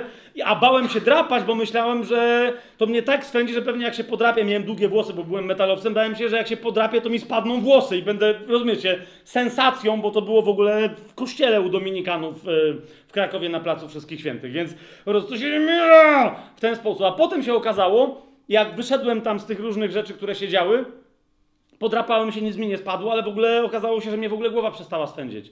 Natomiast wtedy e, zostałem ochrzczony Duchem Świętym. Po prostu miałem dziwaczne doświadczenie. Widziałem kobietę, która naprawdę się śmiała pod wpływem Ducha Świętego. Nie? Bardzo mi bliska osoba. Miała, e, świadectwo nawet mówiła na ten temat, ona przychodziła na spotkania. Swoją drogą tej grupy, którą ja prowadziłem, to było na jednym z tych śniadanek e, e, ewangelizacyjnych. Nie? I ona się, e, ona się pojawiła. i po- pojawiała, słuchała dobrej nowiny, ale jakby potrzebowała uzdrowienia i miała za każdym razem przy sobie paczki, dosłownie ileś paczek chusteczek, nie? Bo widziała tam różnych ludzi, ona wiedziała, że jak przyjdzie Duch Święty, ona będzie płakać, smarkać, jakby no musi się obcierać, musi, jest kobietą i ona nie może, no nie? I ktoś miał obraz, że Duch Święty przybywa, jakby wygląda z daleka jak gołębica i dosłownie padło słowo, ale teraz stępuje jak orzeł, a mm, już chciałem powiedzieć prawie kto to był. Em, w każdym razie ta, ta osoba miała obraz, że dosłownie w nią wchodzi ten Duch Święty i zaczęła się śmiać. Nie? Nie płakała. Śmiała się bardzo, ale nie przeszkadzała innym w modlitwie, nie rozśmieszała innych. Ludzie, rozumiecie, wszyscy wiedzieli, że to, to działa Duch Święty. I z tych rzeczy, które były dla niej traumą, przez które myślała, że jak będzie z nich uzdrawiana, to będzie płakać, rozumiecie, Duch Święty ją uzdrawiał tak, że ona je wyśmiała wszystkie. Nie wiem, jak to inaczej. Nie, nie, no po prostu wy, wyśmiała je na zewnątrz, nie płakała. Nie? I on jej, y, zresztą potem dawała świadectwo, mówiła, że, że on jej pokazał, ja działam tak, jak ja działam. Nie według Twoich wyobrażeń. Zawsze tak będzie. Zawsze będzie lepiej niż sobie wyobrażałaś. Rozumiecie o co mi idzie? Więc uważam, że tak, Duch Święty do odpowiednio nieprzygotowanej osoby, jak przychodzi, to ona ma odpowiednio dziwaczne, nawet fizyczne reakcje. Ale jeszcze raz, jak ona potem szuka tych reakcji, to przestaje szukać Ducha Świętego. Nie? Jeżeli one były przyjemne, jeżeli one były, wiecie, jakieś odkrywcze i tak dalej. Jeszcze raz, to Duch Święty przed tobą coś odkrywa, a nie te rzeczy, to są poboczne e, zjawiska, które powinniśmy traktować jako odpady. Skończę to tylko Reinhardt, w pewnym momencie pamiętam, e, został przeczołgany, on to też mówił publicznie, więc tylko to powtórzę, e, że w pewnym momencie podczas krucjaty ewangelizacyjnej w jakimś tam mieście, nie pamiętam teraz gdzie to było, ale gdzieś to myśmy nawet publikowali na tajemnym planie, e, przez pięć dni czy sz- pięć dni głosił, działy się znaki, cuda, ale Pan mu cały czas obiecywał, że tego będzie coraz więcej, że coraz więcej ludzi przyjdzie na te znaki, cuda, usłyszą Ewangelię, naprawdę oddadzą życie, że to wszystko jakby była prawdziwa ewangelizacja w mocy. I w pewnym momencie, e, nie, przepraszam, to był osta- szósty dzień e, przed finałowym spotkaniem tej krucjaty, nie? I on mówi, że przyszedł kompletny mróz na sali, żadnego doświadczenia Ducha Świętego, żadnych znaków, żadnych cudów. On mówi, że ledwo wygłosił to orędzie, które miał do wygłoszenia, zwiastował i po prostu zszedł z sceny i mówi, dobra, tyle, ja nie wiem, co jest grane, to jest koniec. I potem powiedział, ja nie wychodzę następnego dnia, panie, dopóki mi nie wyjaśnisz, modlił się i pościł całą noc, prawie cały dzień, do wieczora następnego e, i w, pe- w pewnym momencie dopiero Bóg mu zaczął powoli pokazywać. On mówi, on mi od początku Bóg to mówił, ale ja to dopiero po parunastu godzinach zrozumiałem. On mówi, Reinhard, ty przesunąłeś szale, bardziej chciałeś mojej mocy tutaj, znaków mojej obecności i doświadczeń dla ludzi niż mnie samego. A co gdybym ja się objawiał teraz tym ludziom bez żadnego znaku cudu i tak dalej, ale wszyscy mieliby być usprawiedliwieni. Nie, do niego dopiero dotarło, ale panie, ale ja naprawdę, i nagle mówi, ej, ale on miał rację. Chciałem znaków, cudów, mieszania charyzmatycznego bardziej niż jego. I dopiero wtedy mówi, nie, nie może, mówi, panie, nieważne, możemy nie mieć ja żadnego doświadczenia, ludzie żadnego doświadczenia, ale jeżeli ty mówisz, że otworzysz drzwi i oni przez nie przejdą, to, to ja nie potrzebuję żadnych doznań emocjonalnych. M- mo- mogę być jak wyjęty z lodówki, nie po, po prostu rób ty swoje, ponieważ ciebie kocham, a nie znaki twojej obecności. Nie? Okazało się, że ta jego zmiana dopiero udzieliła się ludziom, którzy zaczęli przychodzić potem, wiecie, wieczorem, potem innym ludziom, którzy byli pozapraszani i były znaki, i były cuda, ale one się dopiero pojawiły e, później w wyniku, rozumiecie, wierności tych, którzy tam przyszli, bo on im też wtedy to głosił, czego Pan chce. I oni powiedzieli, Panie, Ty i tylko Ty, my nie musimy niczego od Ciebie doznawać i doświadczać w ciele, ponieważ w duchu to, co mamy, jest absolutnym bogactwem, które nam wystarcza. W ciele to są zawsze tylko odpryski. Rozumiecie? Jeszcze raz, przyjrzyjcie się, co Pan mówi do kościoła w Sardes. Mówi, nie, nie, życie jest gdzie indziej, a nie w tym, co wy publicznie robicie, w wyniku czego o was się mówi, e, że macie życie. To jest ewidentnie związane e, z tematem e, Ducha Świętego. Filadelfia jest tak oczywistym listem, że w ogóle nie będę go komentować. Rzeczywiście Filadelfia oznacza miłość braterską. Pan Jezus się przedstawia temu kościołowi, że jest święty, prawdziwy i on jest tym, który ma klucz Dawida. Jedyny problem ewentualnie kościoła w Filadelfii mógłby polegać na czym? Na tym, żeby zechciał pławić się w swojej miłości wzajemnej, a wtedy by to się źle skończyło i dlatego Pan Jezus mówi: Otwieram drzwi i nikt ich nie zamknie, więc nie macie usprawiedliwienia. Przez te, ludzie, wy, przez te drzwi wy macie przechodzić i ludzie mają przechodzić. Wy macie wychodzić do ludzi, ponieważ tam, gdzie było do tej pory dla was zamknięte, jest otwarte i macie przeprowadzać ludzi przeze mnie, jako przez drzwi, przez drzwi do Królestwa e, Niebieskiego. E, to klucz Dawida, który otwiera, gdy otwiera, nikt nie zamknie, a, a kiedy zamyka, nikt nie otworzy. To jest prawie dosłownie cytat e, z księgi Izajasza, więc możecie sobie sprawdzić. Tutaj Jezus tylko cytuje, że istnieje takie zjawisko jak klucz Dawida, który jednemu z przywódców Izraela, że tak powiem, ta moc została udzielona na, na, na pewien czas. E, to jest księga Izajasza 20, łatwo zapamiętać, 22 rozdział, 22 werset. Izajasz 22, 22. Tam jest mowa o Hilkiaszu, e, na ile ja teraz dobrze pamiętam, ale no w każdym razie, rozumiecie, jeden z, z takich prawych królów Izraela, nie?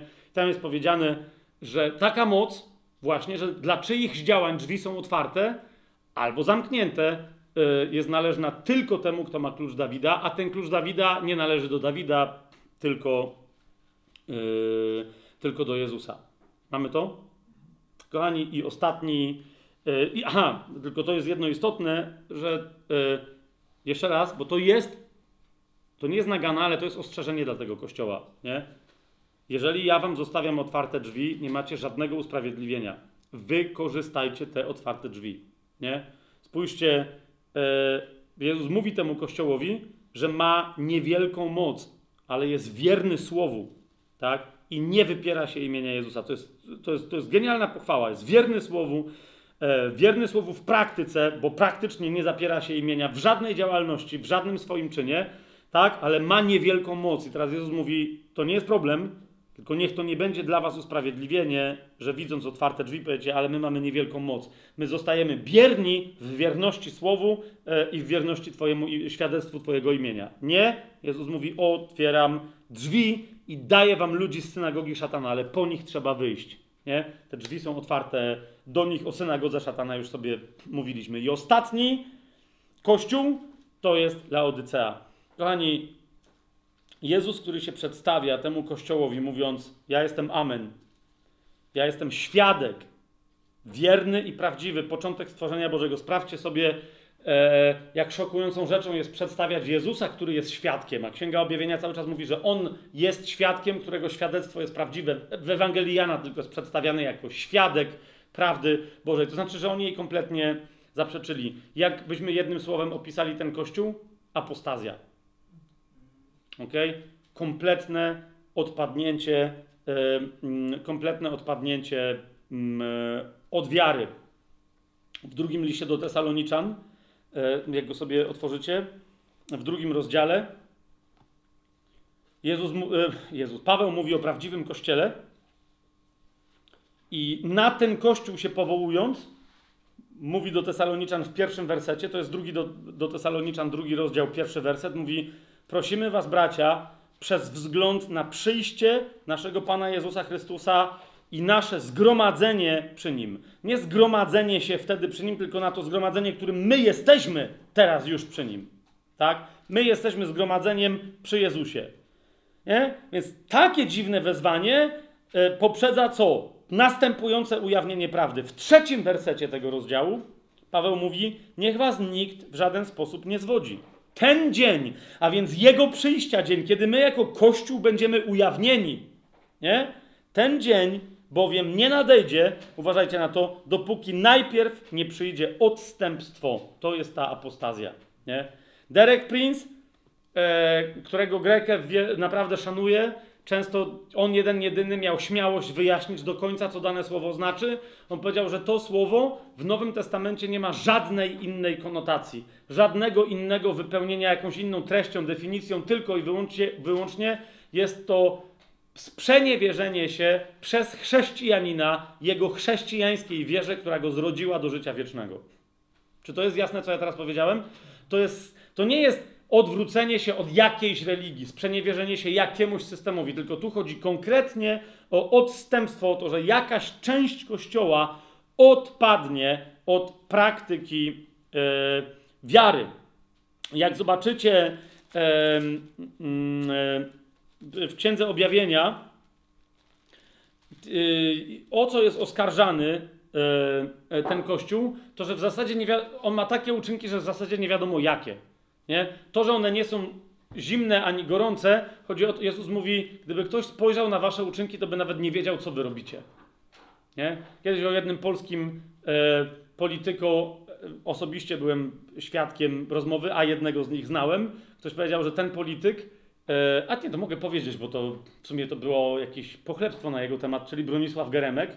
Ktoś powiedział, że to jest dopiero genialny polityk. E, ktoś się zapytał, czemu? No bo on jak wchodzi po schodach, to nie wiadomo, czy wchodzi, czy schodzi. A ktoś inny podał inne nazwisko i tego nie, nie podam teraz, bo mniejsza o to powiedział, ale no to tamten jest jeszcze lepszym politykiem. Dlaczego? Bo on jak idzie po schodach, to nie tylko nie wiesz, czy wchodzi, czy schodzi, ale czy w ogóle są jakieś schody. I rozumiecie, tu masz dokładnie do czynienia z tego rodzaju politykierstwem, z tego rodzaju kościołem lisem. To jest pierwsze, nie? który nie wiadomo, co robi. Coś gada, potem ty nie, nie wiesz, o co chodzi. Nie? Coś robi i ty nie wiesz, co z tego wynika. Jest jakieś uzasadnienie, no po prostu nie wiesz, co jest grane. Jedyne, co widzisz, że jest to kościół izolujący się, który istnieje tylko i wyłącznie do wewnątrz. Nie? I dlatego przedstawia na zewnątrz swoje działania, robi sobie PR, ale dopóki ty się nie przyłączysz aktywnie do tego kościoła i w nim nie ugrzęźniesz, to, to ty z zewnątrz się nie dowiesz, co się dzieje w środku w ogóle.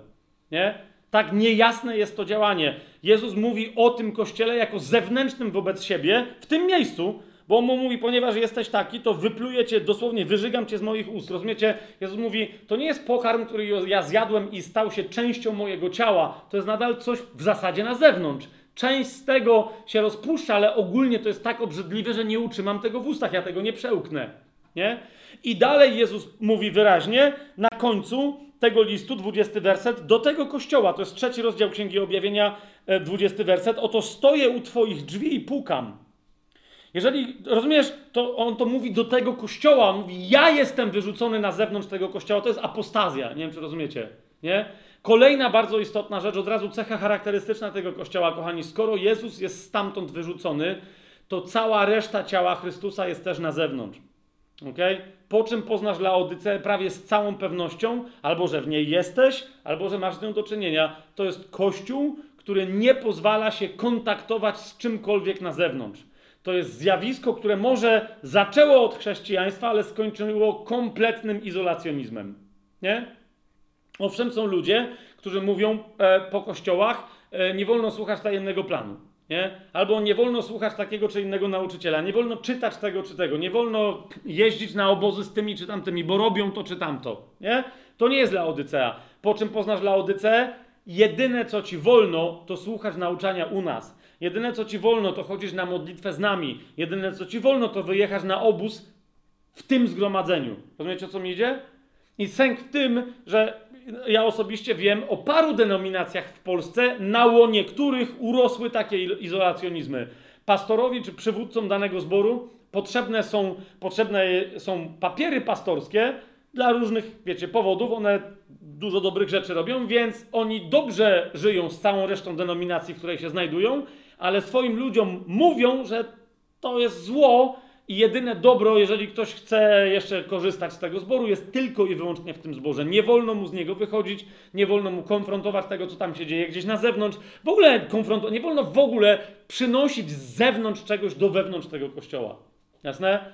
Izolacjonizm, nie istnieje nic takiego e, w biblijnym, biblijnie wierzącym, e, w biblijnie wierzącym e, kościele. A ten kościół od wewnątrz czym się charakteryzuje? Nawet jeżeli miał wiarę, czy u niektórych ludzi jest wiara, to ta wiara nie przynosi żadnych owoców. Zauważcie, Jezus oskarża ten kościół, mówiąc wprost, że jest e, pożałowania godny, nędzny, biedny, ślepy i nagi. To, to są kluczowe oskarżenia. Jest ślepy i nagi. Kto w Biblii jest ślepy? Otwórzmy sobie drugi list Piotra, Pierwszy rozdział. Drugi list Piotra, pierwszy rozdział.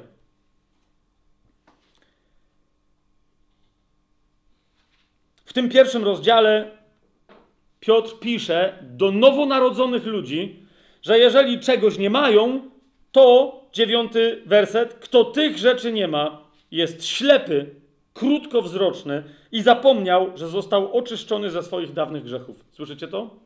Ślepota oznacza powrót do grzechów oraz powrót do winy, nawet jeżeli nie powrót do grzechów, to życie z powrotem pod winą. Nie? Ale taka, takie religijne życie, że wypełnienie tej, tej religijności przynosi członkom tego kościoła ulgę.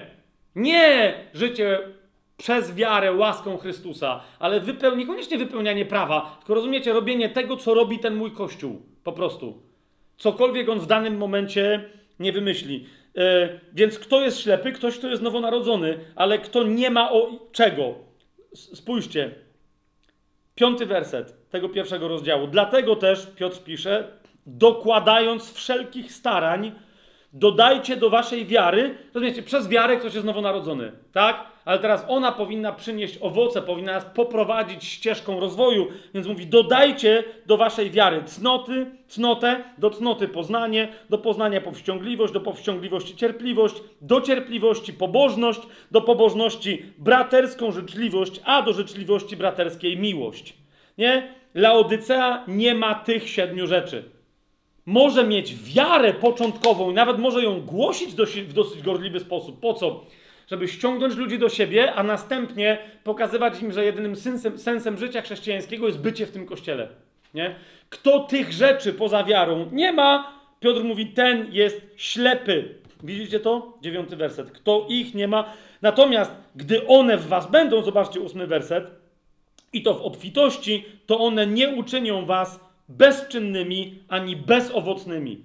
Bezczynność i be bezowocnością, czyli kto jest ślepy, stanie się bezczynny i bezowocny, no bo nie ma poznania, tak? A jak go nie ma, to jest bezczynny i bezowocny w czym? W miłości. Jasne? Tak? Dlatego ten kościół mówi sobie, że wszystko ma i tak, bo se wszystko załatwia, ale on nie ma żadnej miłości. Nie? Ktokolwiek się wyłamuje, pierwsze z czym się spotka, to będzie wściekłość. Istnieją oczywiście niechrześcijańskie formacje, które udają chrześcijaństwo, jak na przykład Świadkowie Jehowy. Jeszcze raz, nie uparłem się na nich, bo ich naprawdę bardzo kocham. I mam grupę hejterów, którzy mi mówią, że za bardzo kocham Świadków Jehowy. Ja ich tak nobilituję, że w zasadzie jakby... Nie? Drudzy mi cały czas mówią, że się cały czas czepiam Świadków Jehowy. Podobnie jak są hejterzy, którzy twierdzą, że ja nienawidzę katolików, a drudzy, że o, w zasadzie to nie wiadomo, czy ty dalej nie jesteś katolikiem, tak bardzo pragniesz ich zbawienia i twierdzisz, że wśród nich jest wielu nowonarodzonych, bo jest. Ale jeszcze raz, świadkowie Jehowy to jest dokładnie to. Dopóki jesteś, słuchasz wszystkiego, jesteś posłuszny, nie uczysz się, nie czytasz internetu, e, nie idziesz na studia, e, jesteś głupim, klasycznym BMW, bierny, mierny, ale wierny doktrynie i Brooklynowi, wówczas wszystko jest dobrze. Rozumiesz? W sali królestwa wszędzie zadbają o ciebie, będzie prze... Nieważne, co się tam dzieje. Będzie dobrze. Wszyscy ci będą wmawiać, że jest dobrze, jesteś bogaty, jesteś coś. Ale zacznij zadawać pytania, podpadnij starszym, niech cię wykluczą. Nagle rozumiesz, nagle okazuje się, że jesteś nikim. Tam nie ma żadnej miłości. Jest koniec. I ci wszyscy, którzy byli świadkami Jehowy, świetnie o tym wiedzą, a ci, którzy są, jeszcze lepiej o tym wiedzą, bo wielu z nich dlatego nie chce wyjść, bo nie spotkali jeszcze Jezusa, nienawidzą tej organizacji, ale się boją. Taka jest prawda. Pierwszy list do Tymoteusza. Yy, taki kościół. Ostatnie yy, rysy wam podam takiego kościoła, bo już podałem parę. Izolacjonizm, yy, ale apostazja o odpadnięciu od wiary mówi nam Słowo Boże w paru e, momentach i one dokładnie te momenty e, definiują e, ten Kościół. Definiują nam Laodyceę. Ok? Bardzo szybko. Pierwszy list do Tymoteusza. Rzecz jasna. Czwarty rozdział. Pierwszy list do Tymoteusza. Czwarty rozdział. Od pierwszego do trzeciego wersetu. Zresztą wiecie, fakt, że Kościół laodycejski, Kościół laodycejczyków jest kościołem apostazji, spowodował, że wielu komentatorów sprawdziło, gdzie jest apostazja opisana, i teraz okazuje się, że apostazja jest przywiązana bardzo często odpadnięcie od wiary w kościele z końcem czasów, i stąd się pojawiła idea, to więc Laodycea może to jest kościół końca czasów, a inne kościoły to są inne epoki. Rozumiecie o co mi chodzi? Niemniej to, że przy końcu czasów te problemy będą nabrzmiałe jak nigdy wcześniej, to nie znaczy, że ich wcześniej nie będzie. W każdym pokoleniu jest dokładnie to samo. Więc co to jest apostazja? Czyli odpadnięcie wierzących od wiary. Pierwszy do Tymoteusza, czwarty rozdział, wersety od pierwszego do trzeciego. Duch otwarcie mówi, że w czasach ostatecznych niektórzy, widzicie, odstąpią od wiary. To jest apostazja. Opisana w drugim do Tesaloniczan, tak? W jaki sposób? Dając posłuch zwodniczym duchom i naukom demonów. Nie? I teraz nie chodzi koniecznie o okultyzm, bo zobaczcie, jakie są te nauki demonów. Mówiąc kłamstwo w obłudzie, mając napiętnowane sumienie, a więc, że nawet sami nie przestrzegają tego, co, co uczą, będą zabraniać wstępować w związki małżeńskie. Nie? Na różne sposoby. Pamiętaj, jeżeli spotkasz się z głoszeniem podejrzliwym, czy małżeństwo to jest w ogóle coś, co Bóg ustanowił w Biblii. Nie? Dzisiaj spójrz, jak się Laodycea zaczyna po prostu mienić jasno wszystkimi tęczowymi barwami na zachodzie, w Stanach Zjednoczonych, na zachodzie Europy, kiedy mówi, e, no bo pada pytanie, ale dlaczego my mamy traktować małżeństwa homoseksualne, no wiecie, różne małżeństwa na równi z normalnym biblijnym małżeństwem. Nauczanie na zachodzie dzisiaj w wielu ewangelicznych kręgach brzmi, po to, żeby się przypodobać światu, nie? Odpadając od wiary, brzmi, e, nauczanie o małżeństwie jest starotestamentowe. W Nowym Testamencie ludzie są duchowi. Nie ma mężczyzny ani kobiety, a zatem nie ma czegoś takiego jak małżeństwo. No ludzie żyjąc po staremu łączą się w te pary, ale mogą się łączyć w inne pary. Nie muszą się w ogóle łączyć w pary, mogą się łączyć w trójkąty i tak dalej. I tu się zaczyna. Rozumiecie? Małżeństwo zacznie być u końca czasów wręcz atakowane jako niewłaściwe rozumienie e, relacji między mężczyzną a kobietą i tak dalej, i tak. Nie? Będą zabraniać wstępowania w związki małżeńskie. Wiele gnostycznych sekt tak robiło, także nikolaickich, e, żeby uzasadnić rozwiązłość. Czyimi teraz jesteście żonami? Czyimi teraz jesteście mężami? Nie? I rozumiecie, koncepcja hipisów, wielu hipisów czytało stare gnostyczne teksty, koncepcja wolnej miłości de facto jest wyciągnięta z drugiego wieku naszej ery, chrześcijan, którzy wymyślali pseudochrześcijaństwo, mówili miłujmy się nawzajem. To wiecie, to popatrzcie na oryginalne teksty hipisów amerykańskich z 50., 60., 70. lat. Miłujmy się nawzajem. Jak? Pod każdym względem. Tak jak pierwsi chrześcijanie. Dzielmy się jedzeniem. Nie? Dzie- Dzielmy się mieszkaniem. Dzielmy się łóżkami. No to dzielmy się i tak dalej. Żonami, mężami. No wszystkim, co tam mamy. Wszystkim się mamy dzielić, nie? Oryginalne sekty gnostyczne mieniące się chrześcijaństwem, do których wielu chrześcijan naprawdę się przyłączało, mówiąc: Hej, no to jest piękne chrześcijaństwo, dzielmy się wszystkim.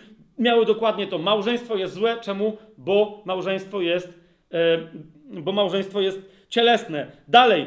Będą nakazywać, powstrzymywać się, trzeci werset, od pokarmów, które Bóg stworzył, aby je przyjmowali z dziękczynieniem, wierzący i ci, którzy poznali prawdę. Na przykład atak na mięso to był zawsze atak, e, wiecie, w tego typu kręgach w niegdysiejszych latach. Ja zauważyłem od jakichś 10 lat modę w chrześcijaństwie, głównie na wschodzie, ale nie tylko. Na co? Na karmienie się światłem. Oni nic nie jedzą, niektórzy twierdzą wręcz, że nic nie piją, że nawet wody nie piją. No to tu już jakby, e, mówiąc angielska, BS się pogłębia, czyli kupa krowia, e, bo tyle to jest warte cała ta prawda. Ostatnio któryś tam z głosicieli e, został przyłapany w McDonaldzie na tym, że w przerwie, i to, to, to, dokładnie rozumiecie chrześcijański, który jadł światło od iluś lat, cały czas tył od tego światła, to było najlepsze. Te- Teraz ktoś mu porobił zdjęcia w McDonaldzie i co on powiedział? Że tam poszedł, żeby się upewnić, że to go nie przywróci do cielesności. Dziękuję, to było tylko, po prostu to jest tyle, jakby o co chodzi, to jest w ogóle nic, widzicie? I z powrotem jem światło. To jest dokładnie to. E, mówiąc kłamstwo w obłudzie i mając napiętnowane sumienie, będą atakować małżeństwa, będą zabraniać jedzenia jakichś rzeczy i tak dalej, i tak dalej, że to jest złe, tam to jest grzechem i tak dalej. Drugi do Tymoteusza, trzeci rozdział, od pierwszego do piątego wersetu, to wiedz, że w ostatecznych dniach nastaną trudne czasy. I tu masz cały opis de facto, bo niektórzy mówią, no ale świat zawsze taki był. Owszem, ale Kościół taki nie był. Zwróćcie uwagę, że ten opis tutaj, że ludzie będą samolubni i tak dalej, i tak dalej, tyczy się kogo? Chrześcijan, ponieważ cały ten opis, sami go sobie przeczytajcie, ok, kończy się, że ci ludzie będą przybierać pozór pobożności. To jest piąty werset, ale wyrzekną się jej mocy i o takich ludziach Paweł Tymoteuszowi mówi: takich ludzi unikaj, od takich ludzi stroń.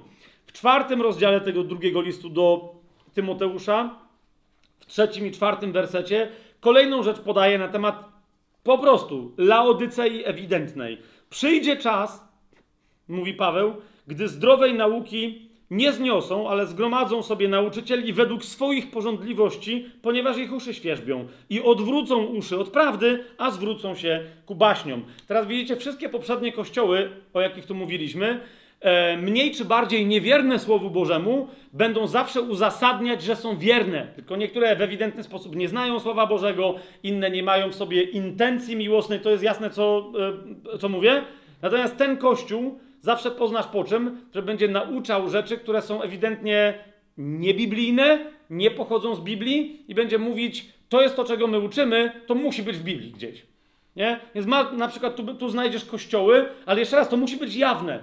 Nie? Znajdziesz kościoły, które powiedzą, my uczymy pozytywnych afirmacji, sekretu, prawa przyciągania, bo skoro to działa dla ludzi, żeby byli bogaci, żeby rozumiecie, Laodycea, żeby swoje chciwości spełniali, to to musi działać, to musi pochodzić od Boga. I ty mówisz, a gdzie to jest w Biblii? I oni mówią, to gdzieś to musi być, skoro jest od Boga. Czyli mają, rozumiecie, jakieś nauczanie, uznali, że ono brzmi im dobrze, więc w następnej kolejności to to musi być od Boga. I potem znajdą ci ze dwa, trzy wersety wyrwane z kontekstu, nie? Myśmy kiedyś tu z jednym bratem siedzącym byli na takim nauczaniu, na którym brat zareagował, on ma duchowość, śmialiśmy się, gastryczną. I w momencie, kiedy spotyka się z niebiblijnym nauczaniem albo ze złymi duchami, to robi mu się niedobrze fizycznie. Czasami. No i wtedy na tym byliśmy na kazaniu normalnie w kościele, nie wiem gdzie, ale no byliśmy tam, żeby zobaczyć, bo tam coś, nieważne, coś mieliśmy zobaczyć.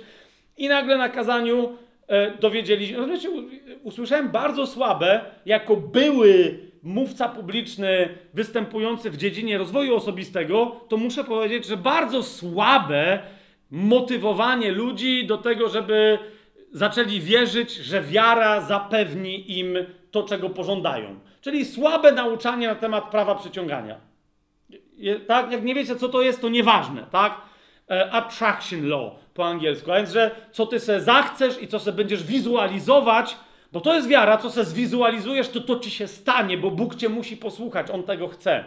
Dowód? I wtedy tu bratu się zrobiło niedobrze i pobiegł wymiotować, bo nie wytrzymał tego w ustach. Nawiasem mówiąc, pobiegł do toalety i naprawdę ledwo tam żył. No pamiętasz to? E, jaki był dowód biblijny? Bo wszystko mogę w tym, który mnie umacnia.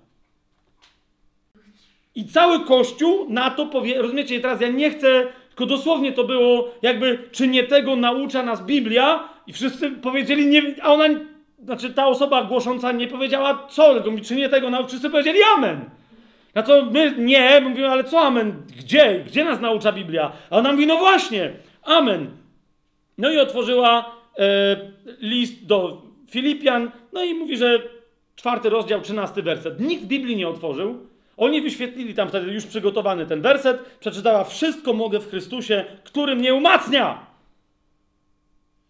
Ale my mieliśmy otwarte Biblię i tam było napisane, bo tam było o tym, że co se nie zamarzysz, 100 tysięcy na koncie się pojawi, nie wa, jakby rozumiesz, po prostu od tego my tu jesteśmy. To jest to, Jezus ma nam przynosić zdrowie, błogosławieństwo, no cała Ewangelia sukcesu, nie? Ale myśmy mieli otwarte Biblię, ja tylko tak popatrzyłem dookoła, ludzie, którzy dookoła nas byli, nawet nie chcieli patrzeć, że my Biblię mieliśmy otwarte. Jakby wiedzieli, że coś tam innego możemy wyczytać, bo jest napisane wszystko mogę w Chrystusie, który mnie umacnia, po wersecie umiem się uniżać, umiem też obfitować. Wszędzie i we wszystkim jestem wyćwiczony. Umiem być syty i umiem cierpieć głód. Umiem obfitować, ale też znosić niedostatek. Wszystko mogę w Chrystusie, który mnie umacnia. Rozumiecie? To zmienia całkowicie postać rzeczy, ale nie do kogo to interesowało. Pasował cytat do tego, co ktoś tam głosił? Pasował. Amen! Laodycea. A w każdym razie początkująca Laodycea, bo jeszcze nas z zewnątrz wpuścili. Ale pewnie dlatego, że liczyli, że się przyłączymy. Nie? Bo jeszcze wtedy ja nie bardzo byłem znany, tu brat był nieznany, jeszcze dwie siostry były nieznane i tak dalej, i tak dalej. Teraz nie wiem, czy by nas e, wpuścili. Pierwszy list Jana, drugi rozdział. Pierwszy list Jana, drugi rozdział. Rzecz jasna, 22 werset. Kto jest kłamcą? Czy nie ten, kto zaprzecza, że Jezus jest Chrystusem? Kolejna rzecz. Ile masz nauczania? De facto e, po kościołach laodycejskich dzisiaj, że Jezus nie jest Chrystusem. Ja już pomijam fakt, czy nie ma, czy nie jest to dobry wstęp i, i, i znieczulanie kościoła do stania się laodyceą, że ludzie zapytaj dzisiaj kogoś, czy wierzą, że Jezus jest Chrystusem. Każdy powie, no Jezus to oczywiście Jezus jest, to jest Jezus Chrystus, jakby, no nie. Czy Fabian jest Błaszkiewiczem? No przecież to tak się nazywasz. Nie, nie, nie, ale co to znaczy Chrystus? I czy on nim jest? I ludzie nie wiedzą. Już pomijam to, że oni, rozumiesz? Więc jak łatwo zaraz im powiedzieć, że Jezus nie jest Chrystusem. To jest Jezus, to jest Chrystus, to jest coś. Rozumiesz? Ten jest antychrystem, który się wypiera ojca i syna. Dalej, e, czwarty rozdział, trzeci werset. Każdy duch, który nie wyznaje że Jezus Chrystus przyszedł w ciele, nie jest z Boga. Jest to duch antychrysta, o którym słyszeliście, że nadchodzi i już teraz jest na świecie. Istnieją na świecie hybrydy mieniące się chrześcijańskimi. E, na przykład świadkowie Jehowy to nie jest hybryda chrześcijańska, to są ludzie, którzy się mienią chrześcijanami, a nie wierzą, że Jezus de facto przyszedł w ciele. E, oni tylko uznają cały czas, że to był anioł, który udawał, że umarł. Nie było żadnego krzyża, no w związku z tym w ogóle nie zmartwychwstał. No zauważcie, nie? Masz od razu duch antychrysta, ale masz też hybrydy islamu z chrześcijaństwem, nie? Ekumenizmu, w ramach którego ludzie zaczynają przyjmować pewno, skoro zobacz jak muzułmanie czczą Chrystusa, więc tym zafascynowani nagle wchodzą w historię dokładnie taką samą, że Jezus nie umarł na krzyżu, tylko to było udane, a on tam czmychnął w pewnym momencie i uniknął, e, i uniknął śmierci. E, drugi list Jana, pierwszy rozdział, siódmy werset. Pojawiło się na świecie wielu zwodzicieli, którzy nie uznają, że Jezus Chrystus przyszedł w ciele. Taki jest zwodzicielem i antychrystem. Jeszcze raz, ten temat cielesności Jezusa i jego zmartwychwstania konkretnego w ciele to jest niezwykle istotne. Jak ktoś zaczyna mieć problem z fizycznym zmartwychwstaniem Chrystusa, widzisz, że coś jest na rzeczy, jakby powiedział ksiądz Natanek. Trzeci list Jana, pierwszy rozdział, werset 9 i 10. Napisałem do kościoła, pisze Jan Gajuszowi, ale Diotrefes, który chce być pierwszym wśród nich, nie przyjmuje nas. Widzicie, kościół laodycejski musi się pilnować, pilnować swojego, laody, e, swojego izolacjonizmu, więc jest bardzo mocno ustrukturyzowany w środku. Będzie udawać, że nie jest, bo będzie mówić: hej, my tu jesteśmy liberałami, ale zawsze będziesz móc wskazać konkretnego przywódcę, z którym jak się reszta nie zgadza, to ten przywódca w białych rękawiczkach będzie robił, e, co należy będzie głosić. Najbardziej pozytywne treści miłosne, ale potem się okaże, że w środku rządzi bardzo żelazną ręką. Jan mówi, dlatego jeżeli przybędę, przypomnę jego uczynki, których się dopuszcza, gdy nas obmawia złośliwymi słowami, a nie poprzestając na tym, sam brać nie przyjmuje, a nawet zabrania tym, którzy chcą ich przyjąć i wyrzuca ich z kościoła. Tu widzicie e, izolacjonizm Laodycei, która przyjmuje hierarchię po to, żeby twierdzić, my tu jesteśmy najlepsi, bo to, bo tamto, ale w rzeczywistości e, tylko po to, żeby chronić swojego własnego interesu, który jest zawsze bardzo, ale to bardzo mocno podejrzany. I na koniec Ewangelia Mateusza, 24 rozdział.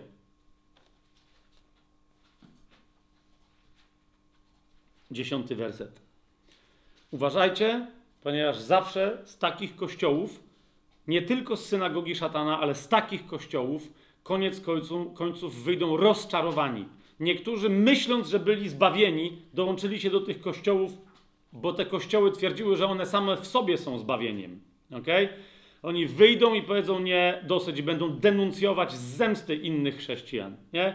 Taki kościół to jest też kościół, który wyrzucił Jezusa, odciął się od ciała Chrystusa, głosi pozytywne historie jako miłość, ale nie ma ani krzty miłości, więc kiedy przyjdzie próba, skończy się to tak, jak Pan Jezus mówi w 24 rozdziale Ewangelii Mateusza od 10 do 12 wersetu. Wówczas wielu się zgorszy. To będzie ostateczny przejaw apostazji. Wówczas wielu się zgorszy, będą się wzajemnie wydawać i jedni drugich nienawidzić. Powstanie też wielu fałszywych proroków i wielu zwiodą, a ponieważ wzmoże się nieprawość, miłość wielu oziębnie. Dlatego, kochani, jeszcze raz Jezus nam mówi, e, zadaje nam pytanie, e, czy ty masz w sercu żniwo? Czy myślisz tylko o swoim interesie, czy też widzisz, że dookoła ludzie umierają, idą do piekła, na zatracenie wieczne jesteś przejęty ich losem, ty i twój kościół. Czy wiecie, że żeby się zająć tym losem, lekarstwem na to jest dobra nowina głoszona przez Kościół, a nie przez wyspecjalizowane jednostki w głoszeniu Ewangelii? A więc, czy żyjecie miłością, czy wzajem darzycie się miłością, czy o tym myślicie, kiedy wstajecie i z myślą o tym kładziecie się spać? Czy ta miłość już zbudowała między wami jedność, a czy ta jedność wobec tego daje wam takie, e, taki przepływ ducha, że on was wyprowadza ze świadectwem, by głosić niewierzącym, tak jak tylko on może wyprowadzić? Jeżeli nie, to w którym jesteś kościół? Rozumiesz? Bo tak ma tylko kościół w Smyrnie i tylko kościół w Laodycei. Mamy, mamy jasność? Jeden jest prześladowany z tego powodu, ale nadal kocha, drugi z tego powodu jeszcze ma otwarte drzwi, ale ma do czynienia z synagogą szatana. Nie? Słucham? Filadelfii. Filadelfii, co powiedziałem? Laodycea. Filadelfii. Nawet Laodycea może się stać Filadelfią, tak? Wszystkie kościoły, ale jesz- jeszcze raz, czy też jesteś może w innym kościele? Odpowiedz sobie uczciwie, bo udawanie nic nie da. Nie, nie osądzaj innych, nie potępiaj innych, nie jesteś tutaj od tego. Zadaj sobie pytanie, gdzie ty jesteś, siostro? Gdzie ty jesteś, bracie? A my, panie, y, na koniec dzisiaj, teraz dopiero, zamykając temat Twoich listów do siedmiu kościołów, podstawy całej Księgi Objawienia, bez której nie da się Księgi Objawienia zrozumieć. Dzisiaj, Panie, prosimy Cię, e, pokaż nam, w jakich my jesteśmy kościołach. E, obudź w nas, Panie, ducha aniołów kościołów. Chcemy być, e, ch- chcemy głosić, Panie, grzesznikom i chcemy dać się Tobie, spalić na, w tej służbie dla, dla grzeszników, wychodzić do nich w trosce o ich życie wieczne. Ale wiemy, Panie, że najpierw to oznacza troskę o stan i jakość kościoła, w których, kościołów, w których jesteśmy. Kościoła, w którym ja jestem i są moi bracia i siostry. Więc Panie, dzisiaj prosimy Cię, wzbudź w nas swojego świętego ducha, aby z nas uczynił aniołów naszych kościołów. Jeżeli nie jesteśmy w Filadelfii, nie jesteśmy w Smyrnie, nawet jak w nich jesteśmy, Panie, to wciąż mamy wiele do zrobienia.